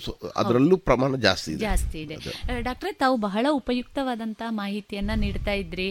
ಆ, ತಮ್ಮ ಮಾಹಿತಿಯಲ್ಲಿ ತಾವು ಹೇಳಿದ್ರಿ ರೋಗದ ಲಕ್ಷಣದ ತೀವ್ರತೆಗೆ ಅನುಗುಣವಾಗಿ ಅವರಿಗೆ ಬೇರೆ ಬೇರೆ ತರದ ಒಂದು ಟ್ರೀಟ್ಮೆಂಟ್ ಅನ್ನ ಕೂಡ ನೀಡಬೇಕಾಗ್ತದೆ. ಬಹುಶಃ ಯಾವುದೇ ರೋಗ ಲಕ್ಷಣ ಇಲ್ಲದಂತೆ ಇಲ್ಲದೆ ಇದ್ದಂತ ವ್ಯಕ್ತಿ ಪಾಸಿಟಿವ್ ಬಂದ ಸಂದರ್ಭದಲ್ಲಿ ಯಾವುದೇ ರೀತಿಯಾದಂತಹ ತಳ್ಳಣಕ್ಕೆ ಭಯಕ್ಕೆ ಒಳಬೇಕಾಗದಂತ ಅಗತ್ಯ ಕೂಡ ಇರುವುದಿಲ್ಲ ಅಲ್ವಾ ಡಾಕ್ಟರ್. ಖಂಡಿತವಾಗ್ಲು ಖಂಡಿತವಾಗ್ಲು. ಬಹಳ ಮುಖ್ಯ ಅದು. ಇನ್ನೂ ಒಂದು ಮುಖ್ಯವಾಗಿ ತಾವೇ ಹೇಳಿದ ಹಾಗೆ ಐಸೋಲೇಷನ್ ಅಥವಾ ತೀವ್ರತರವಾದಂತಹ ಚಿಕಿತ್ಸೆ ಇಂಟೆನ್ಸಿವ್ ಕೇರ್ ಈ ತರ ಬೇಕಾದಾಗ ಮಂಗಳೂರಿನ ಜಿಲ್ಲಾ ಆಸ್ಪತ್ರೆಗೆ ದಾಖಲಾಗಬೇಕಾಗ್ತದೆ. ಪ್ರಸ್ತುತ ನಮ್ಮ ಪುತ್ತೂರು ಸರ್ಕಾರಿ ಆಸ್ಪತ್ರೆಯಲ್ಲಿ ಜೊತೆಗೆ ಉಳಿದಂತೆ ಏನು ಸರ್ಕಾರಿ ಆಸ್ಪತ್ರೆಗಳಲ್ಲಿ ಯಾವ ರೀತಿಯ ಚಿಕಿತ್ಸೆಗಳು ಲಭ್ಯ ಇದೆ ಜೊತೆಗೆ ಯಾವ ರೀತಿಯ ಚಿಕಿತ್ಸೆಯನ್ನು ನೀಡ್ತಾ ಇದ್ದೀರಿ ಇದ್ರ ಬಗ್ಗೆ ಒಂದಿಷ್ಟು ಮಾಹಿತಿಯನ್ನು ನೀಡಬಹುದೇ ಯಾಕೆಂದ್ರೆ ಜನಸಾಮಾನ್ಯರಲ್ಲಿ ಒಂದು ಪ್ರಶ್ನೆಗಳಿರ್ತದೆ. ಯಾವ ರೀತಿಯ ಕಾಯಿಲೆಗಳಿಗೆ ಯಾವ ರೀತಿಯ ಸಂದರ್ಭದಲ್ಲಿ ನಾವು ಎಲ್ಲಿಗೂ ಹೋಗಬೇಕು ಅನ್ನುವಂಥದ್ದು. ಇದರ ಬಗ್ಗೆ ಒಂದಿಷ್ಟು ಮಾಹಿತಿಯನ್ನು ನೀಡಬಹುದೇ ಇದು ಕೋವಿಡ್ ಪಾಸಿಟಿವ್ ಪೇಷಂಟ್ಸ್ನ ನಾವು ಟ್ರೀಟ್ ಮಾಡೋದಂಥದ್ದು ತಾಲೂಕಿನಲ್ಲಿ ಮೂರು ಹಂತದಲ್ಲಿ ಇದೆ. ಸರಿ. ಒಂದು ನಾನು ಆಗಲೇ ಹೇಳಿದೆ ಓಮ್ ಐಸೋಲೇಷನ್. ಸರಿ. ಎರಡನೇದು ಕೋವಿಡ್ ಕೇರ್ ಸೆಂಟರ್ ಅಂತ ಇದೆ. ಸರಿ. ಕೋವಿಡ್ ಕೇರ್ ಸೆಂಟರ್ ಅಂದರೆ ಆಸ್ಪತ್ರೆ ಅಲ್ಲ. ನಮ್ಮ ಪುತ್ತೂರಿನ ಒಂದು ಹೊರವಲಯದಲ್ಲಿ ಮೊರಾರ್ಜಿ ದೇಸಾಯಿ ವಸತಿ ಶಾಲೆ ಉಂಟು. ಅದು ಒಂದು ಒಳ್ಳೆಯ ಜಾಗದಲ್ಲಿ ಒಂದು ಒಂದು ಬಿಲ್ಡಿಂಗ್ ಇದೆ. ಅಲ್ಲಿ ನಾವು ಈ ಸಿಂಪ್ಟಮ್ಸ್ ಮೈಲ್ಡ್ ಸಿಂಪ್ಟಮ್ಸ್ ಇದ್ದವರು ಮತ್ತು ಕೆಲವೊಮ್ಮೆ ಮನೆಯಲ್ಲಿ ಒಬ್ಬರೇ ಇದ್ದವಂಥವ್ರು ಮನೆಯಲ್ಲಿ ಒಬ್ಬರೇ ಇದ್ದರೆ ನಮಗೆ ಕೇರ್ ಗಿವರ್ ಅಂತ ಒಂದು ಬೇಕಾಗ್ತದೆ. ಆದರೆ ಏನಾದರೂ ಒಂದು ಅಡಿಗೆ ಮಾಡಲಿಕ್ಕೆ ಅದಕ್ಕೆ ಮಾಡಲಿಕ್ಕೆ ಮಾಡಿಕೊಡ್ಲಿಕ್ಕೆ ಕೇರ್ ಗಿವರ್ ಅಂತ ಬೇಕಾಗ್ತದೆ. ಮತ್ತೆ ಅವರ ತೀವ್ರತೆಯನ್ನು ಕೆಲವೊಮ್ಮೆ ಆ ಪೇಷಂಟಿಗೆ ಗೊತ್ತಾಗೋದಿಲ್ಲ ಅವ್ರು ಬೇರೆಯವ್ರಿಗೆ ನೋಡಿ ಗೊತ್ತಾಗ್ತದೆ. ಸೊ ಹಾಗಾಗಿ ಅಂಥ ಒಂಟಿ ಜೀವಿಗಳನ್ನು ಕೂಡ ನಾವು ಇಂಥ ಕೋವಿಡ್ ಕೇರ್ ಸೆಂಟರ್ಗೆ ಕಳಿಸ್ತೀವಿ. ಸರಿ. ಕೋವಿಡ್ ಕೇರ್ ಸೆಂಟರಲ್ಲಿ ನಮ್ಮಂಥ ನಮ್ಮ ಸ್ಟಾಫ್ಸ್ ಇರ್ತಾರೆ. ಅವರು ಎವ್ರಿ ಡೇ ಅವ್ರದ್ದು ಇದು ಪಲ್ಸ್ ಆಕ್ಸಿಮೀಟರಲ್ಲಿ ಆಕ್ಸಿಜನ್ ಸ್ಯಾಚುರೇಷನ್ ಮಾನಿಟರ್ ಮಾಡ್ತಾರೆ. ಮತ್ತು ಸರ್ಕಾರದಿಂದ ಅವರಿಗೆ ಎಲ್ಲ ಸವಲತ್ತು ಸಿಗ್ತದೆ. ಊಟದ ವ್ಯವಸ್ಥೆ ಎಲ್ಲ ಮೂರು ನಾಲ್ಕು ಮೂರು ಸಲ ಇದು ಮತ್ತೆ ಸಂಜೆದು ತಿಂಡಿದು ವ್ಯವಸ್ಥೆ ಕೂಡ ಸರ್ಕಾರ ಮಾಡ್ತದೆ. ಅದಕ್ಕೆ ಚಿಕಿತ್ಸೆ ಕೂಡ ನಾವು ಅವ್ರಿಗೆ ಕೊಡ್ತಾ ಇರ್ತೀವಿ. So this is a second line of treatment Covid care centre ಅಂತ. ಮೂರನೇ ಹಂತದಲ್ಲಿ ಕೋವಿಡ್ ಹೆಲ್ತ್ ಸೆಂಟರ್ ಅಂತ ಬರ್ತದೆ. ಸಿ ಹೆಚ್ ಸಿ ಅಂತ. ಕೋವಿಡ್ ಹೆಲ್ತ್ ಸೆಂಟರ್ ಅದು ತಾಲೂಕು ಆಸ್ಪತ್ರೆ ಆಗಿರ್ತದೆ. ಹೀಗಾಗಿ ಸರ್ಕಾರದ ಆದೇಶದ ಪ್ರಕಾರ. ಎಲ್ಲ ತಾಲೂಕು ಆಸ್ಪತ್ರೆ ಈಗ ತಾಲೂಕು ಆಸ್ಪತ್ರೆಯಲ್ಲಿ ಸಾಧಾರಣ ನೂರು ಬೆಡ್ ಇರುವಂಥ ಆಸ್ಪತ್ರೆ. ಸರಿ. ಈ ತಾಲೂಕು ಆಸ್ಪತ್ರೆಗಳನ್ನ ಕೋವಿಡ್ ಹಾಸ್ಪಿಟಲ್ ಮಾಡಬೇಕು ಅಂತ ತೀರ್ಮಾನ ಮಾಡಿದೆ. ಅದೇ ರೀತಿಯಲ್ಲಿ ಪುತ್ತೂರಲ್ಲಿ ನಮ್ಮ ಸರ್ಕಾರಿ ಆಸ್ಪತ್ರೆಯಲ್ಲಿ ಇಪ್ಪತ್ತೈದು ಪೇಷಂಟ್ ಅಂದರೆ ಇದರಲ್ಲಿ ಏನಂದರೆ ಕೋವಿಡಲ್ಲಿ ನೂರು ಬೆಡ್ ಇದ್ರೆ ನೂರು ಪೇಷಂಟ್ ಹಾಕ್ಲಿಕ್ಕೆ ಆಗೋದಿಲ್ಲ ಯಾಕಂದರೆ ಅಂತರ ಕಾಯ್ದುಕೊಳ್ಬೇಕಾದ್ರು. ಸೊ ಹಾಗಾಗಿ ನಾವು ಡಿಸ್ಟೆನ್ಸು ಒಂದು minimum of six to eight feet ಒಂದು ಬೆಡ್ಗೆ ಇಡಬೇಕಾಗ್ತದೆ. ಹಾಗಾಗಿ ನಾವು ಇಪ್ಪತ್ತೈದು ಬೆಡ್ ಕೋವಿಡ್ ಹಾಸ್ಪಿಟ್ಲ್ ನಿರ್ಮಾಣ ಆಗಿದೆ. ಈ ಅದು ವಿಶೇಷವಾಗಿ ಏನಂದ್ರೆ ಈಗ ಈ ನಮ್ಮ ಗೌರ್ಮೆಂಟ್ ಹಾಸ್ಪಿಟಲ್ ಪುತ್ತೂರಲ್ಲಿ ಆಮ್ಲಜನಕ oxygen central oxygen supply for all the beds ಎಲ್ಲ ಬೆಡ್ಗೂ ಆಕ್ಸಿಜನ್ ಸಪ್ಲೈ ಮಾಡೋದು ವ್ಯವಸ್ಥೆ ಕೂಡ ಆಗಿದೆ. ಬಹಳ ಮಾಹಿತಿ ಇದು ಇತ್ತೀಚೆಗೆ ಆದಂಥದ್ದು ಒಂದು ಹತ್ತು ದಿನದಲ್ಲಿ ಆದಂಥ ಡೆವಲಪ್ಮೆಂಟ್ಸ್ ಸೆಂಟ್ರಲ್ ಆಕ್ಸಿಜನ್ ಸಪ್ಲೈ ಯಾಕಂದ್ರೆ ಕೋವಿಡ್ ಪೇಷಂಟ್ಸ್ಗೆ ಉಸಿರಾಟದ ತೊಂದರೆ ಜಾಸ್ತಿ ಬರೋದ್ರಿಂದ ಅವ್ರಿಗೆ ಆಮ್ಲಜನಕ ನಾವು ಕೊಡಬೇಕಾಗ್ತದೆ. ಸೊ ಹಾಗಾಗಿ ಈ ನಾವು ಇವಾಗ ಮೊದಲಿಗೆ ಅಂದರೆ ನಾವು ಸಿಲಿಂಡರ್ ತಂದು ಒಂದೊಂದು ಪೇಷಂಟ್ ಅಂತ ತಂದು ಕೊಡ್ತಾ ಇದ್ವಿ. ಈಗ ಆದ್ರೆ ಸೆಂಟ್ರಲೈಸ್ಡ್ ಆದ ಕಾರಣ ಪ್ರತಿ ಬೆಡ್ ಅಲ್ಲೂ ಆಕ್ಸಿಜನ್ ಸಪ್ಲೈದು ಪೈಪ್ ಲೈನ್ ಇರ್ತದೆ. ಸೊ ಅದಕ್ಕೆ ಖಾಲಿ ಉಸಿರಾಟಕ್ಕೆ ನಾವು ಆಕ್ಸಿಜನ್ ಸಪ್ಲೈ ಮಾಡ್ಬೋದು. ಸೊ ಹಾಗಾಗಿ almost mild to moderate cases ಕೂಡ ನಾವು ಇವಾಗ ಗೌರ್ಮೆಂಟ್ ಹಾಸ್ಪಿಟಲ್ ಪುತ್ತೂರಲ್ಲಿ ನಾವು ಟ್ರೀಟ್ ಮಾಡಬಹುದು. ಹಾಗೆ ಇನ್ನೊಂದು ಮಾಹಿತಿ ಕೂಡ ಇದಕ್ಕೆ ನೆಕ್ಸ್ಟ್ ಸ್ಟೆಪ್ ಅಂದ್ರೆ ವೆಂಟಿಲೇಟರ್ಸ್ ಅಂತ ಬೇಕಾಗ್ತದೆ. ಅಂದ್ರೆ ಆರ್ಟಿಫಿಷಿಯಲ್ ರೆಸ್ಪಿರೇಷನ್ ಕೃತಕವಾಗಿ ಒಂದು ಉಸಿರಾಟ ಮಾಡುವಂತ ವ್ಯವಸ್ಥೆ. ಅದಕ್ಕಾಗಿ ಆರು ವೆಂಟಿಲೇಟರ್ಸ್ ನಮ್ಮ ಗೌರ್ಮೆಂಟ್ ಹಾಸ್ಪಿಟಲ್ ಪುತ್ತೂರಿಗೆ ಜಿಲ್ಲೆಯಿಂದ ಆಲ್ರೆಡಿ ಸಪ್ಲೈಡ್ ಆಗಿದೆ. ಅದೇ ರೀತಿ ನಮ್ಮಲ್ಲಿ ಇರುವಂತ ಎನೆಸ್ಥೆಟಿಸ್ಟ್ ಅವ್ರನ್ನೂ ಕೂಡ ಈ ವೆಂಟಿಲೇಟರ್ನ ಹೇಗೆ ಯೂಸ್ ಮಾಡೋದಂಥದ್ದು ಟ್ರೈನಿಂಗ್ ಕೂಡ ನಡೀತಾ ಉಂಟು. ಸೊ ಮುಂದಿನ ದಿನದಲ್ಲಿ ಇವನ್ ಮಾಡರೇಟ್ ಅಲ್ಲ ಇವನ್ ಸಿವಿಯರ್ ಕೇಸಸ್ ಕೂಡ ನಾವು ತಾಲೂಕು ಲೆವೆಲಲ್ಲೇ ನಾವು ಟ್ರೀಟ್ ಮಾಡುವಂಥ ಒಂದು ಕೆಪಾಸಿಟಿ ನಮಗೆ ಆಗ್ತದೆ. ಸರಿ. ಮಧ್ಯದಲ್ಲಿ ಈಗ ಒಂದು ಫೋನ್ ಕರೆ ನಮ್ಮ ಮುಂದೆ ಇದೆ. ಕೇಳಿ ಪ್ರಶ್ನೆಗಳನ್ನ ಕೇಳಿ. ನಮಸ್ತೆ. ಉಪ್ಪಳಿಗೆಯಿಂದ ಮಾತಾಡ್ತಾ ಇದ್ದೀರಾ? ತಮ್ಮ ಹೆಸರು ಹೇಳಿ ಸರ್ ತಮ್ಮ ಹೆಸರು ಹೇಳಿ ತಾವು ಪ್ರಶ್ನೆಯನ್ನ ಕೇಳಿ. ನಮಸ್ತೆ. ಸರಿ. ಸರಿ ತಮ್ಮ ಪ್ರಶ್ನೆಯನ್ನ ನಾವು ಮತ್ತೆ ಹೇಳ್ತಾ ಇದ್ದೇವೆ ಸರ್ ತಾವು ಹೇಳ್ತಾ ಇದ್ದೀರಿ ಒಂದು ಮನೆಯಲ್ಲಿ ಸಣ್ಣವರು ಇರ್ತಾರೆ ಹಿರಿಯರು ಇರ್ತಾರೆ. ಆ ಸಂದರ್ಭದಲ್ಲಿ ಯಾವ ರೀತಿ ಒಂದು ಕೋವಿಡ್ ಲಕ್ಷಣಗಳು ಬಂದಾಗ ಯಾವ ರೀತಿ ನೋ ಇರಬೇಕಾಗ್ತದೆ ಅನ್ನುವಂತ ಪ್ರಶ್ನೆ ಅಲ್ವಾ ಸರ್.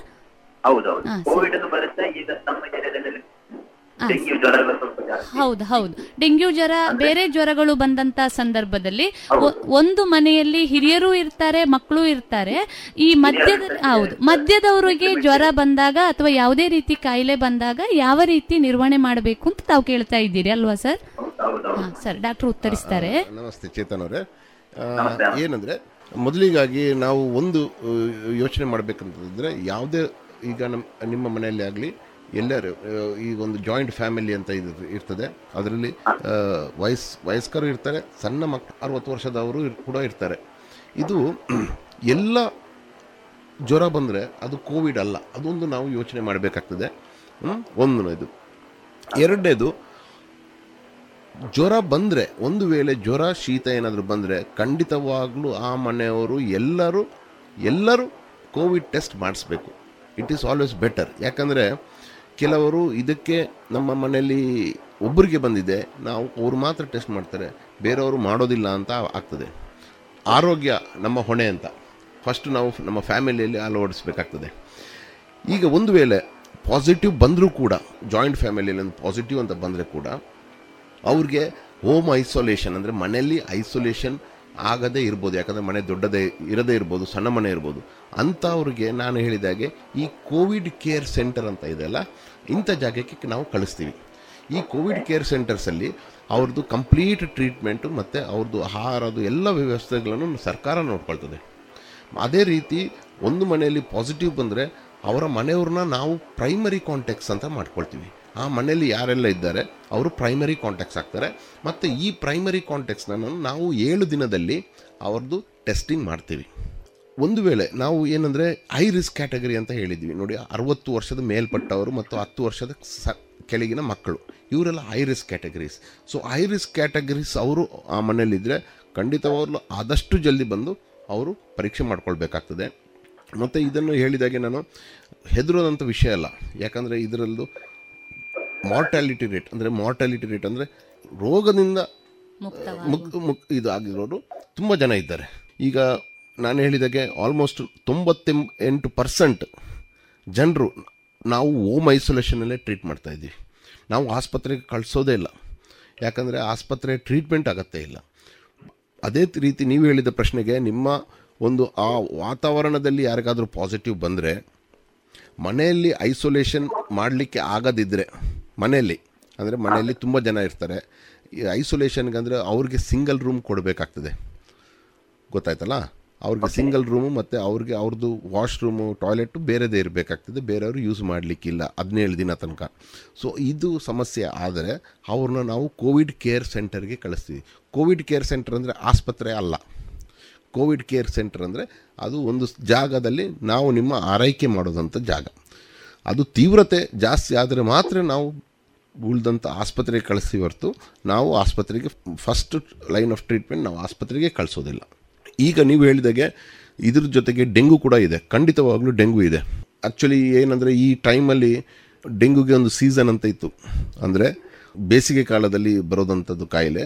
ಮಳೆ, ಮಳೆಗಾಲ ಜಾಸ್ತಿ ಆದ ಕೂಡಲೇ ಈ ಡೆಂಗು ಹೋಗ್ತಾ ಇತ್ತು. ಡೆಂಗು ಆಗಲಿ, ಮಲೇರಿಯಾ ಆಗಲಿ. ಆದರೆ ಇತ್ತೀಚಿನ ಕಾಲದಲ್ಲಿ ಡೆಂಗು ಮುನ್ನೂರ ಅರವತ್ತೈದು ದಿನ ಕೂಡ ನಮಗೆ ಕಂಡು ಬರ್ತದೆ.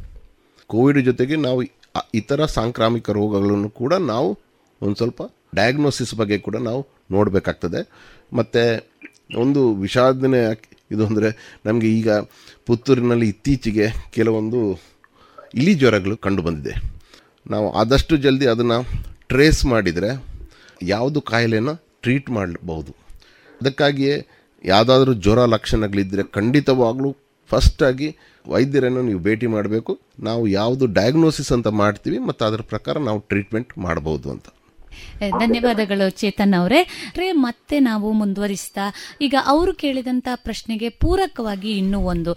ಈಗ ಕೊರೋನಾ ಕೋವಿಡ್ ಅನ್ನುವಂಥದ್ದು ಸಾಂಕ್ರಾಮಿಕ. ಈಗ ಅವ್ರು ಕೇಳಿದ್ರು, ಮನೆಯಲ್ಲಿ ಹಿರಿಯರು ಅಥವಾ ಮಕ್ಕಳು ಇದ್ದಾಗ ನಾವು ಯಾವ ತರದ ಜಾಗರೂಕತೆಯನ್ನು ತಗೊಳ್ಬೇಕು? ಯಾಕೆಂದ್ರೆ ಕೋವಿಡ್ ಅನ್ನುವಂಥದ್ದು ಅತ್ಯಂತ ತೀವ್ರವಾಗಿ ಬಹಳ ಬೇಗ ಒಬ್ಬರಿಂದ ಒಬ್ಬರಿಗೆ ಹರಡುವಂಥದ್ದು. ಯಾವುದೇ ಕಾರಣಗಳು ಬೇಡ. ಆದರೆ ಉಳಿದ ಜ್ವರಗಳು, ಏನು ಈಗ ನಮ್ಮ ಪುತ್ತೂರಿನ ಆಸುಪಾಸಿನಲ್ಲಿ ಕಂಡು ಬರ್ತಾ ಇರುವಂತಹ ಡೆಂಗ್ಯೂ ಇರಬಹುದು ಅಥವಾ ಬೇರೆ ಜ್ವರಗಳಿರ್ಬೋದು. ಇದು ಅಷ್ಟು ಸಾಂಕ್ರಾಮಿಕವಾಗಿ ಬರುವಂತದ್ದಲ್ಲ. ಸೊಳ್ಳೆಗಳ ಮುಖಾಂತರ ಬರ್ತದೆ. ಇದರ ಬಗ್ಗೆ ಮತ್ತು ಈ ಪ್ರೈಮರಿ ಕಾಂಟ್ಯಾಕ್ಟ್ ಸೆಕೆಂಡರಿ ಕಾಂಟ್ಯಾಕ್ಟ್ ಬಗ್ಗೆ ಪ್ರಶ್ನೆಗಳನ್ನ ಮತ್ತೆ ಕೇಳೋಣ. ಯಾಕೆಂದ್ರೆ ಮತ್ತೆ ಫೋನ್ ಕರೆ ಇದೆ ಡಾಕ್ಟ್ರೆ ಒಂದು ಮಾತಾಡ್ತಾ. ಆ, ಹೇಳಿ ತಾವು ಫೋ ಡಾಕ್ಟ್ರು ನಮ್ಮೊಂದ್ ಜೊತೆ ಇದ್ದಾರೆ ನೇರ ಸಂಪರ್ಕಕ್ಕೆ ಇದ್ದಾರೆ. ತಾವು ಎಲ್ಲಿಂದ ಮಾತಾಡ್ತಾ ಇದ್ದೀರಿ? ತಮ್ಮ ಹೆಸರನ್ನ ಹೇಳಿ ಪ್ರಶ್ನೆಯನ್ನ ಕೇಳಿ. ಮೇಡಮ್ ರವಿ ಅಂತ ಮಾತಾಡೋದು? ಆ, ರವಿ ಅವರಲ್ವಾ? ಹೌದು ನಮಸ್ತೆ ಸರ್ ಪ್ರಶ್ನೆಯನ್ನ ಕೇಳಿ ಡಾಕ್ಟ್ರಿಗೆ. ಡಾಕ್ಟರ್ ನಮಸ್ಕಾರ. ನಮಸ್ತೆ. ಕೋವಿಡ್ನ ಒಂದು ಮುಖ್ಯ ಲಕ್ಷಣಗಳು ಬೇಕಿರ್ತಾರೆ ಈ ರೋಗ ಲಕ್ಷಣಗಳು ಯಾವುದಂತ. ಅದು ಯಾಕೆಂದ್ರೆ ಈಗ ಈಗ ಒಂದು ಸಾಮಾನ್ಯ ಶೀತ ಬಂದ್ರೆ ಕೂಡ ಅದನ್ನು ಯಾವುದು ಈ ರಾಪಿಡ್ ಇದೆ. ಸೊ ರೋಗ ಲಕ್ಷಣ ಇಲ್ಲದಿರುವವರೆಗೂ ಕೂಡ ಪಾಸಿಟಿವ್ ಹೇಳ್ತಾ ಇದ್ದಾರೆ. ಒಂದೇ ರೀತಿ ಜನಗಳಲ್ಲಿ ಭಯ. ಸ್ವಂತ ಕೆಲಸವನ್ನು ಏನಾದ್ರು ಆರೋಗ್ಯ ಇಲಾಖೆ ಮಾಡ್ತಾ ಇದೆಯಾ ಅಂತ ಹೇಳಿ ರವಿ ಅವರೇ ನಾನು ಮೊದಲಾಗಿ ಹೇಳಿದಾಗೆ ಏನಂದ್ರೆ ಇದರಲ್ಲಿ ವೈರಲ್ ಇನ್ಫೆಕ್ಷನ್ ವೈರಲ್ ರೋಗದಲ್ಲಿ ಸಾಧಾರಣ ತೊಂಬತ್ತೈದು ಜನ ಪರ್ಸೆಂಟ್ ಶೇಕಡ ನೂರಲ್ಲಿ ಯಾರು ಪಾಸಿಟಿವ್ ಬರ್ತಾರೆ ತೊಂಬತ್ತೈದು ಶೇಕಡ ಅವ್ರಿಗೆ ಸಿಂಪ್ಟಮ್ಸ್ ಇಲ್ಲದಿದ್ದವರು ಇಲ್ಲ ಸ್ವಲ್ಪ ಸ್ವಲ್ಪ ಸಿಂಪ್ಟಮ್ಸ್ ಇದ್ದವರು. ಕೆಲವೊಮ್ಮೆ ಖಾಲಿ ಶೀತ ಇಲ್ಲಾಂದರೆ ಖಾಲಿ ಒಂದು ಗಂಟಲಿ ನೋವು ಇದ್ದವರು. ಅಷ್ಟೇ. ಇವರಿಗೆ ಯಾವುದು ರೋಗ ಲಕ್ಷಣಗಳು ಇರೋದಿಲ್ಲ. ಆದರೆ ವೈರಾಣುಗಳು ಅವರು, ಅವರಲ್ಲಿ ಇರ್ತದೆ. ಇದರಲ್ಲಿ ತೀವ್ರ ಆಗೋದು ಖಾಲಿ ಎರಡು ಪಾಯಿಂಟ್ ಫೈವ್ ಪರ್ಸೆಂಟ್ ಮಾತ್ರ ತೀವ್ರತೆ ಅವರು ಬರೋದು. ಸೀರಿಯಸ್ ಅಂದರೆ ಮಾಡರೇಟ್ ಮತ್ತು ಸೀರಿಯಸ್ ಆಗೋರು ಖಾಲಿ ಎರಡು ಪಾಯಿಂಟ್ ಐದು ಪರ್ಸೆಂಟ್ ಮಾತ್ರ. ಮತ್ತು ಇದರದ್ದು ಕೋವಿಡ್ದು ರೋಗ ಲಕ್ಷಣಗಳೇನೆಂದರೆ ಒಂದು ಜ್ವರ, ಒಂದು ಗಂಟ್ಲು ನೋವು, ಒಂದು ಶೀತ, ಒಂದು ಗಂಟ್ಲು ನೋವು ಉಸಿರಾಟದ ತೊಂದರೆ. ಇದು ಭಾರಿ ಮೇಯ್ನು ಮತ್ತು ಇನ್ನೊಂದು ಇತ್ತೀಚೆಗೆ ಬಂದಂಥ ರೋಗ ಲಕ್ಷಣಗಳೇನೆಂದರೆ ನಮಗೆ ಟೇಸ್ಟ್ ಇರೋದಿಲ್ಲ. ಅದಕ್ಕೆ ನಾವು ಇಂಗ್ಲೀಷಲ್ಲಿ ಎಗ್ಯೂಸಿಯಾ ಅಂತೀವಿ. ಮತ್ತು ಸ್ಮೆಲ್ ಗೊತ್ತಾಗೋದಿಲ್ಲ. ಪರಿಮಳ ಆಗಲಿ, ವಾಸನೆ ಆಗಲಿ ಗೊತ್ತಾಗೋದಿಲ್ಲ. ಅದಕ್ಕೆ ನಾವು ಎನಾಸ್ಮಿಯಾ ಅಂತ ಕರಿತೀವಿ. ಸೊ ಇದು ಕೂಡ ರೋಗ ಲಕ್ಷಣಗಳೇ. ಮತ್ತು ಇನ್ನೊಂದು ರೋಗ ಲಕ್ಷಣಗಳು ಬರ್ತದೆ. ವಾಂತಿ ಬರ್ತದೆ, ಬೇದಿ ಬರ್ತದೆ ಇದರಲ್ಲಿ. ಹಾಗಾಗಿ ರೆಸ್, ನಮ್ಮ ಉಸಿರಾಟದ ತೊಂದರೆ ಮಾತ್ರ ಅಲ್ಲ, ಇದು ನಮ್ಮ ಹಲವಾರು, ಇದು ಆರ್ಗನ್ಸ್ಗೆ ಎಫೆಕ್ಟ್ ಆಗೋಂಥ ಒಂದು ವೈರಾಣು. ಸೊ ಎಲ್ಲರಿಗೂ ಇದು ಲಕ್ಷಣಗಳು ಇರಲೇಬೇಕಂತಲ್ಲ. ನಾನು ಹೇಳ್ತಿರೋದು, ಕೆಲವರಿಗೆ ಖಾಲಿ ಶೀತ ಇದ್ದವ್ರಿಗೂ ಪಾಸಿಟಿವ್ ಬರ್ತದೆ, ಕೆಲವರಿಗೆ ಜ್ವರ ಇಲ್ಲದವ್ರಿಗೆ ನೆಗೆಟಿವ್ ಬರ್ಬೋದು. ಯಾಕಂದರೆ ಕಾರಣ ಬೇರೆ ಇರ್ಬೋದು. ಈಗ ಜ್ವರ ಬರಲಿಕ್ಕೆ ಕಾರಣ ಡೆಂಗು ಆಗಿದ್ದರೆ ಇದು ಪಾಸಿಟಿವ್ ಬರೋದಿಲ್ಲ. ಆದರೆ ನಾನು ಹೇಳಿದಾಗೆ ಮುಚ್ಚೆ.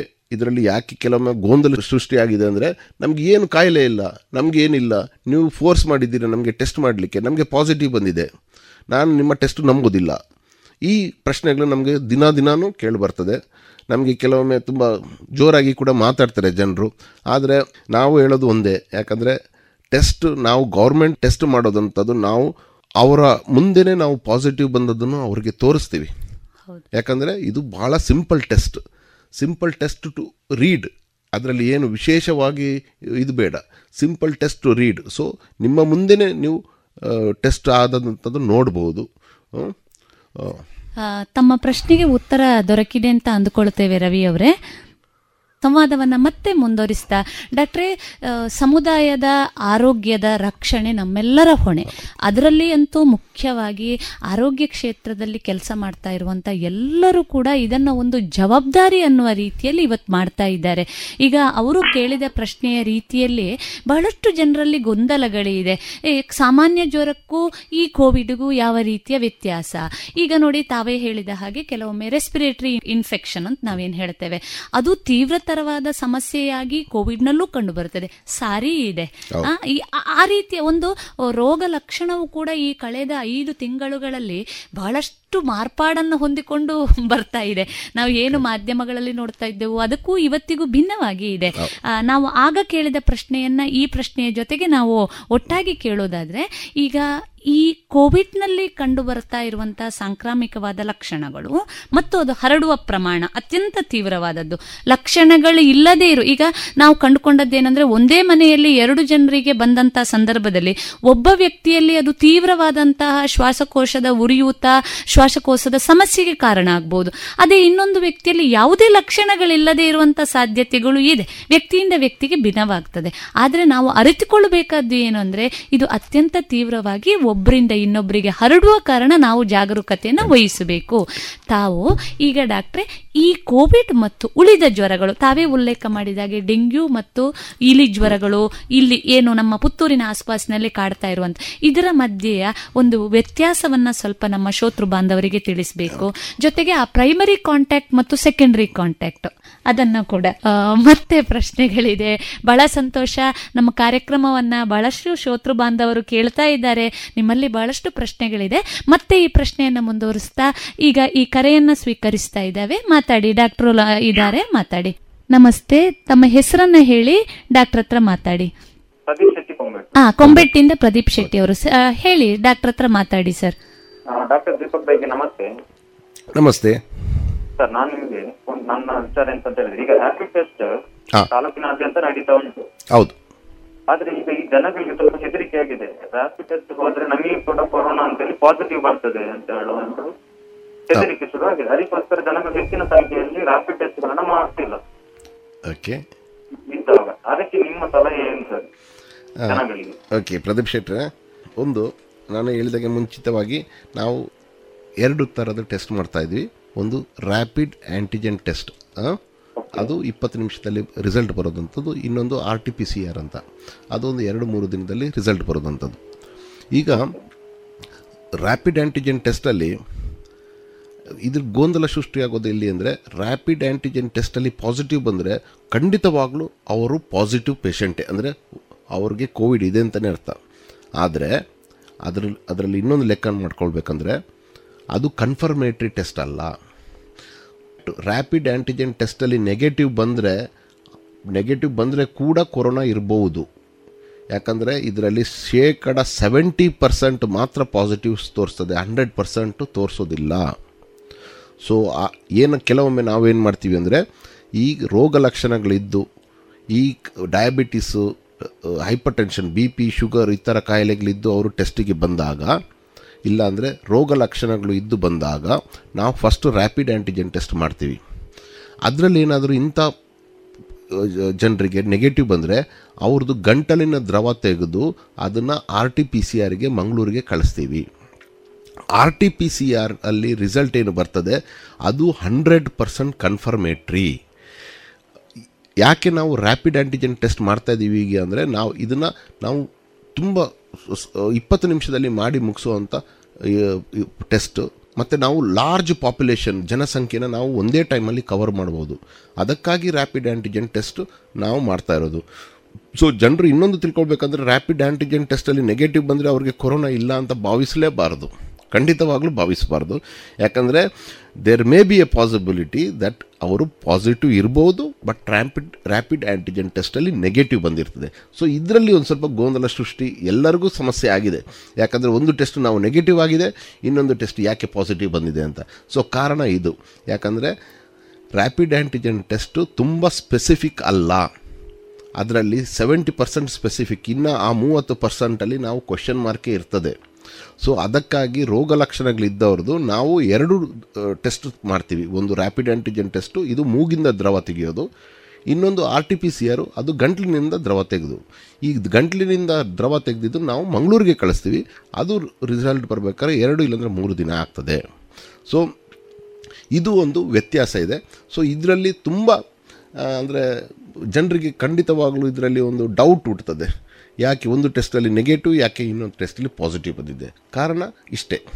ಯಾಕಂದರೆ R T P C R is very confirmated hundred percent but rapid anti antigen test negative ಬಂದರೆ ಅವರು ಪಾಸಿಟಿವ್ ಕೂಡ ಇರಬಹುದು ಅಂಥದ್ದು ಒಂದು ಇದಿದೆ. So rapid antigen test positive ಬಂದರೆ ಹಂಡ್ರೆಡ್ ಪರ್ಸೆಂಟ್ ಪಾಸಿಟಿವ್ ಆದರೆ ನೆಗೆಟಿವ್ ಬಂದರೆ ಕೂಡ ಅವರು ಪಾಸಿಟಿವ್ ಇರಬಹುದು ಅಂತ ನಾವು ಯೋಚಿಸಬೇಕಾಗ್ತದೆ.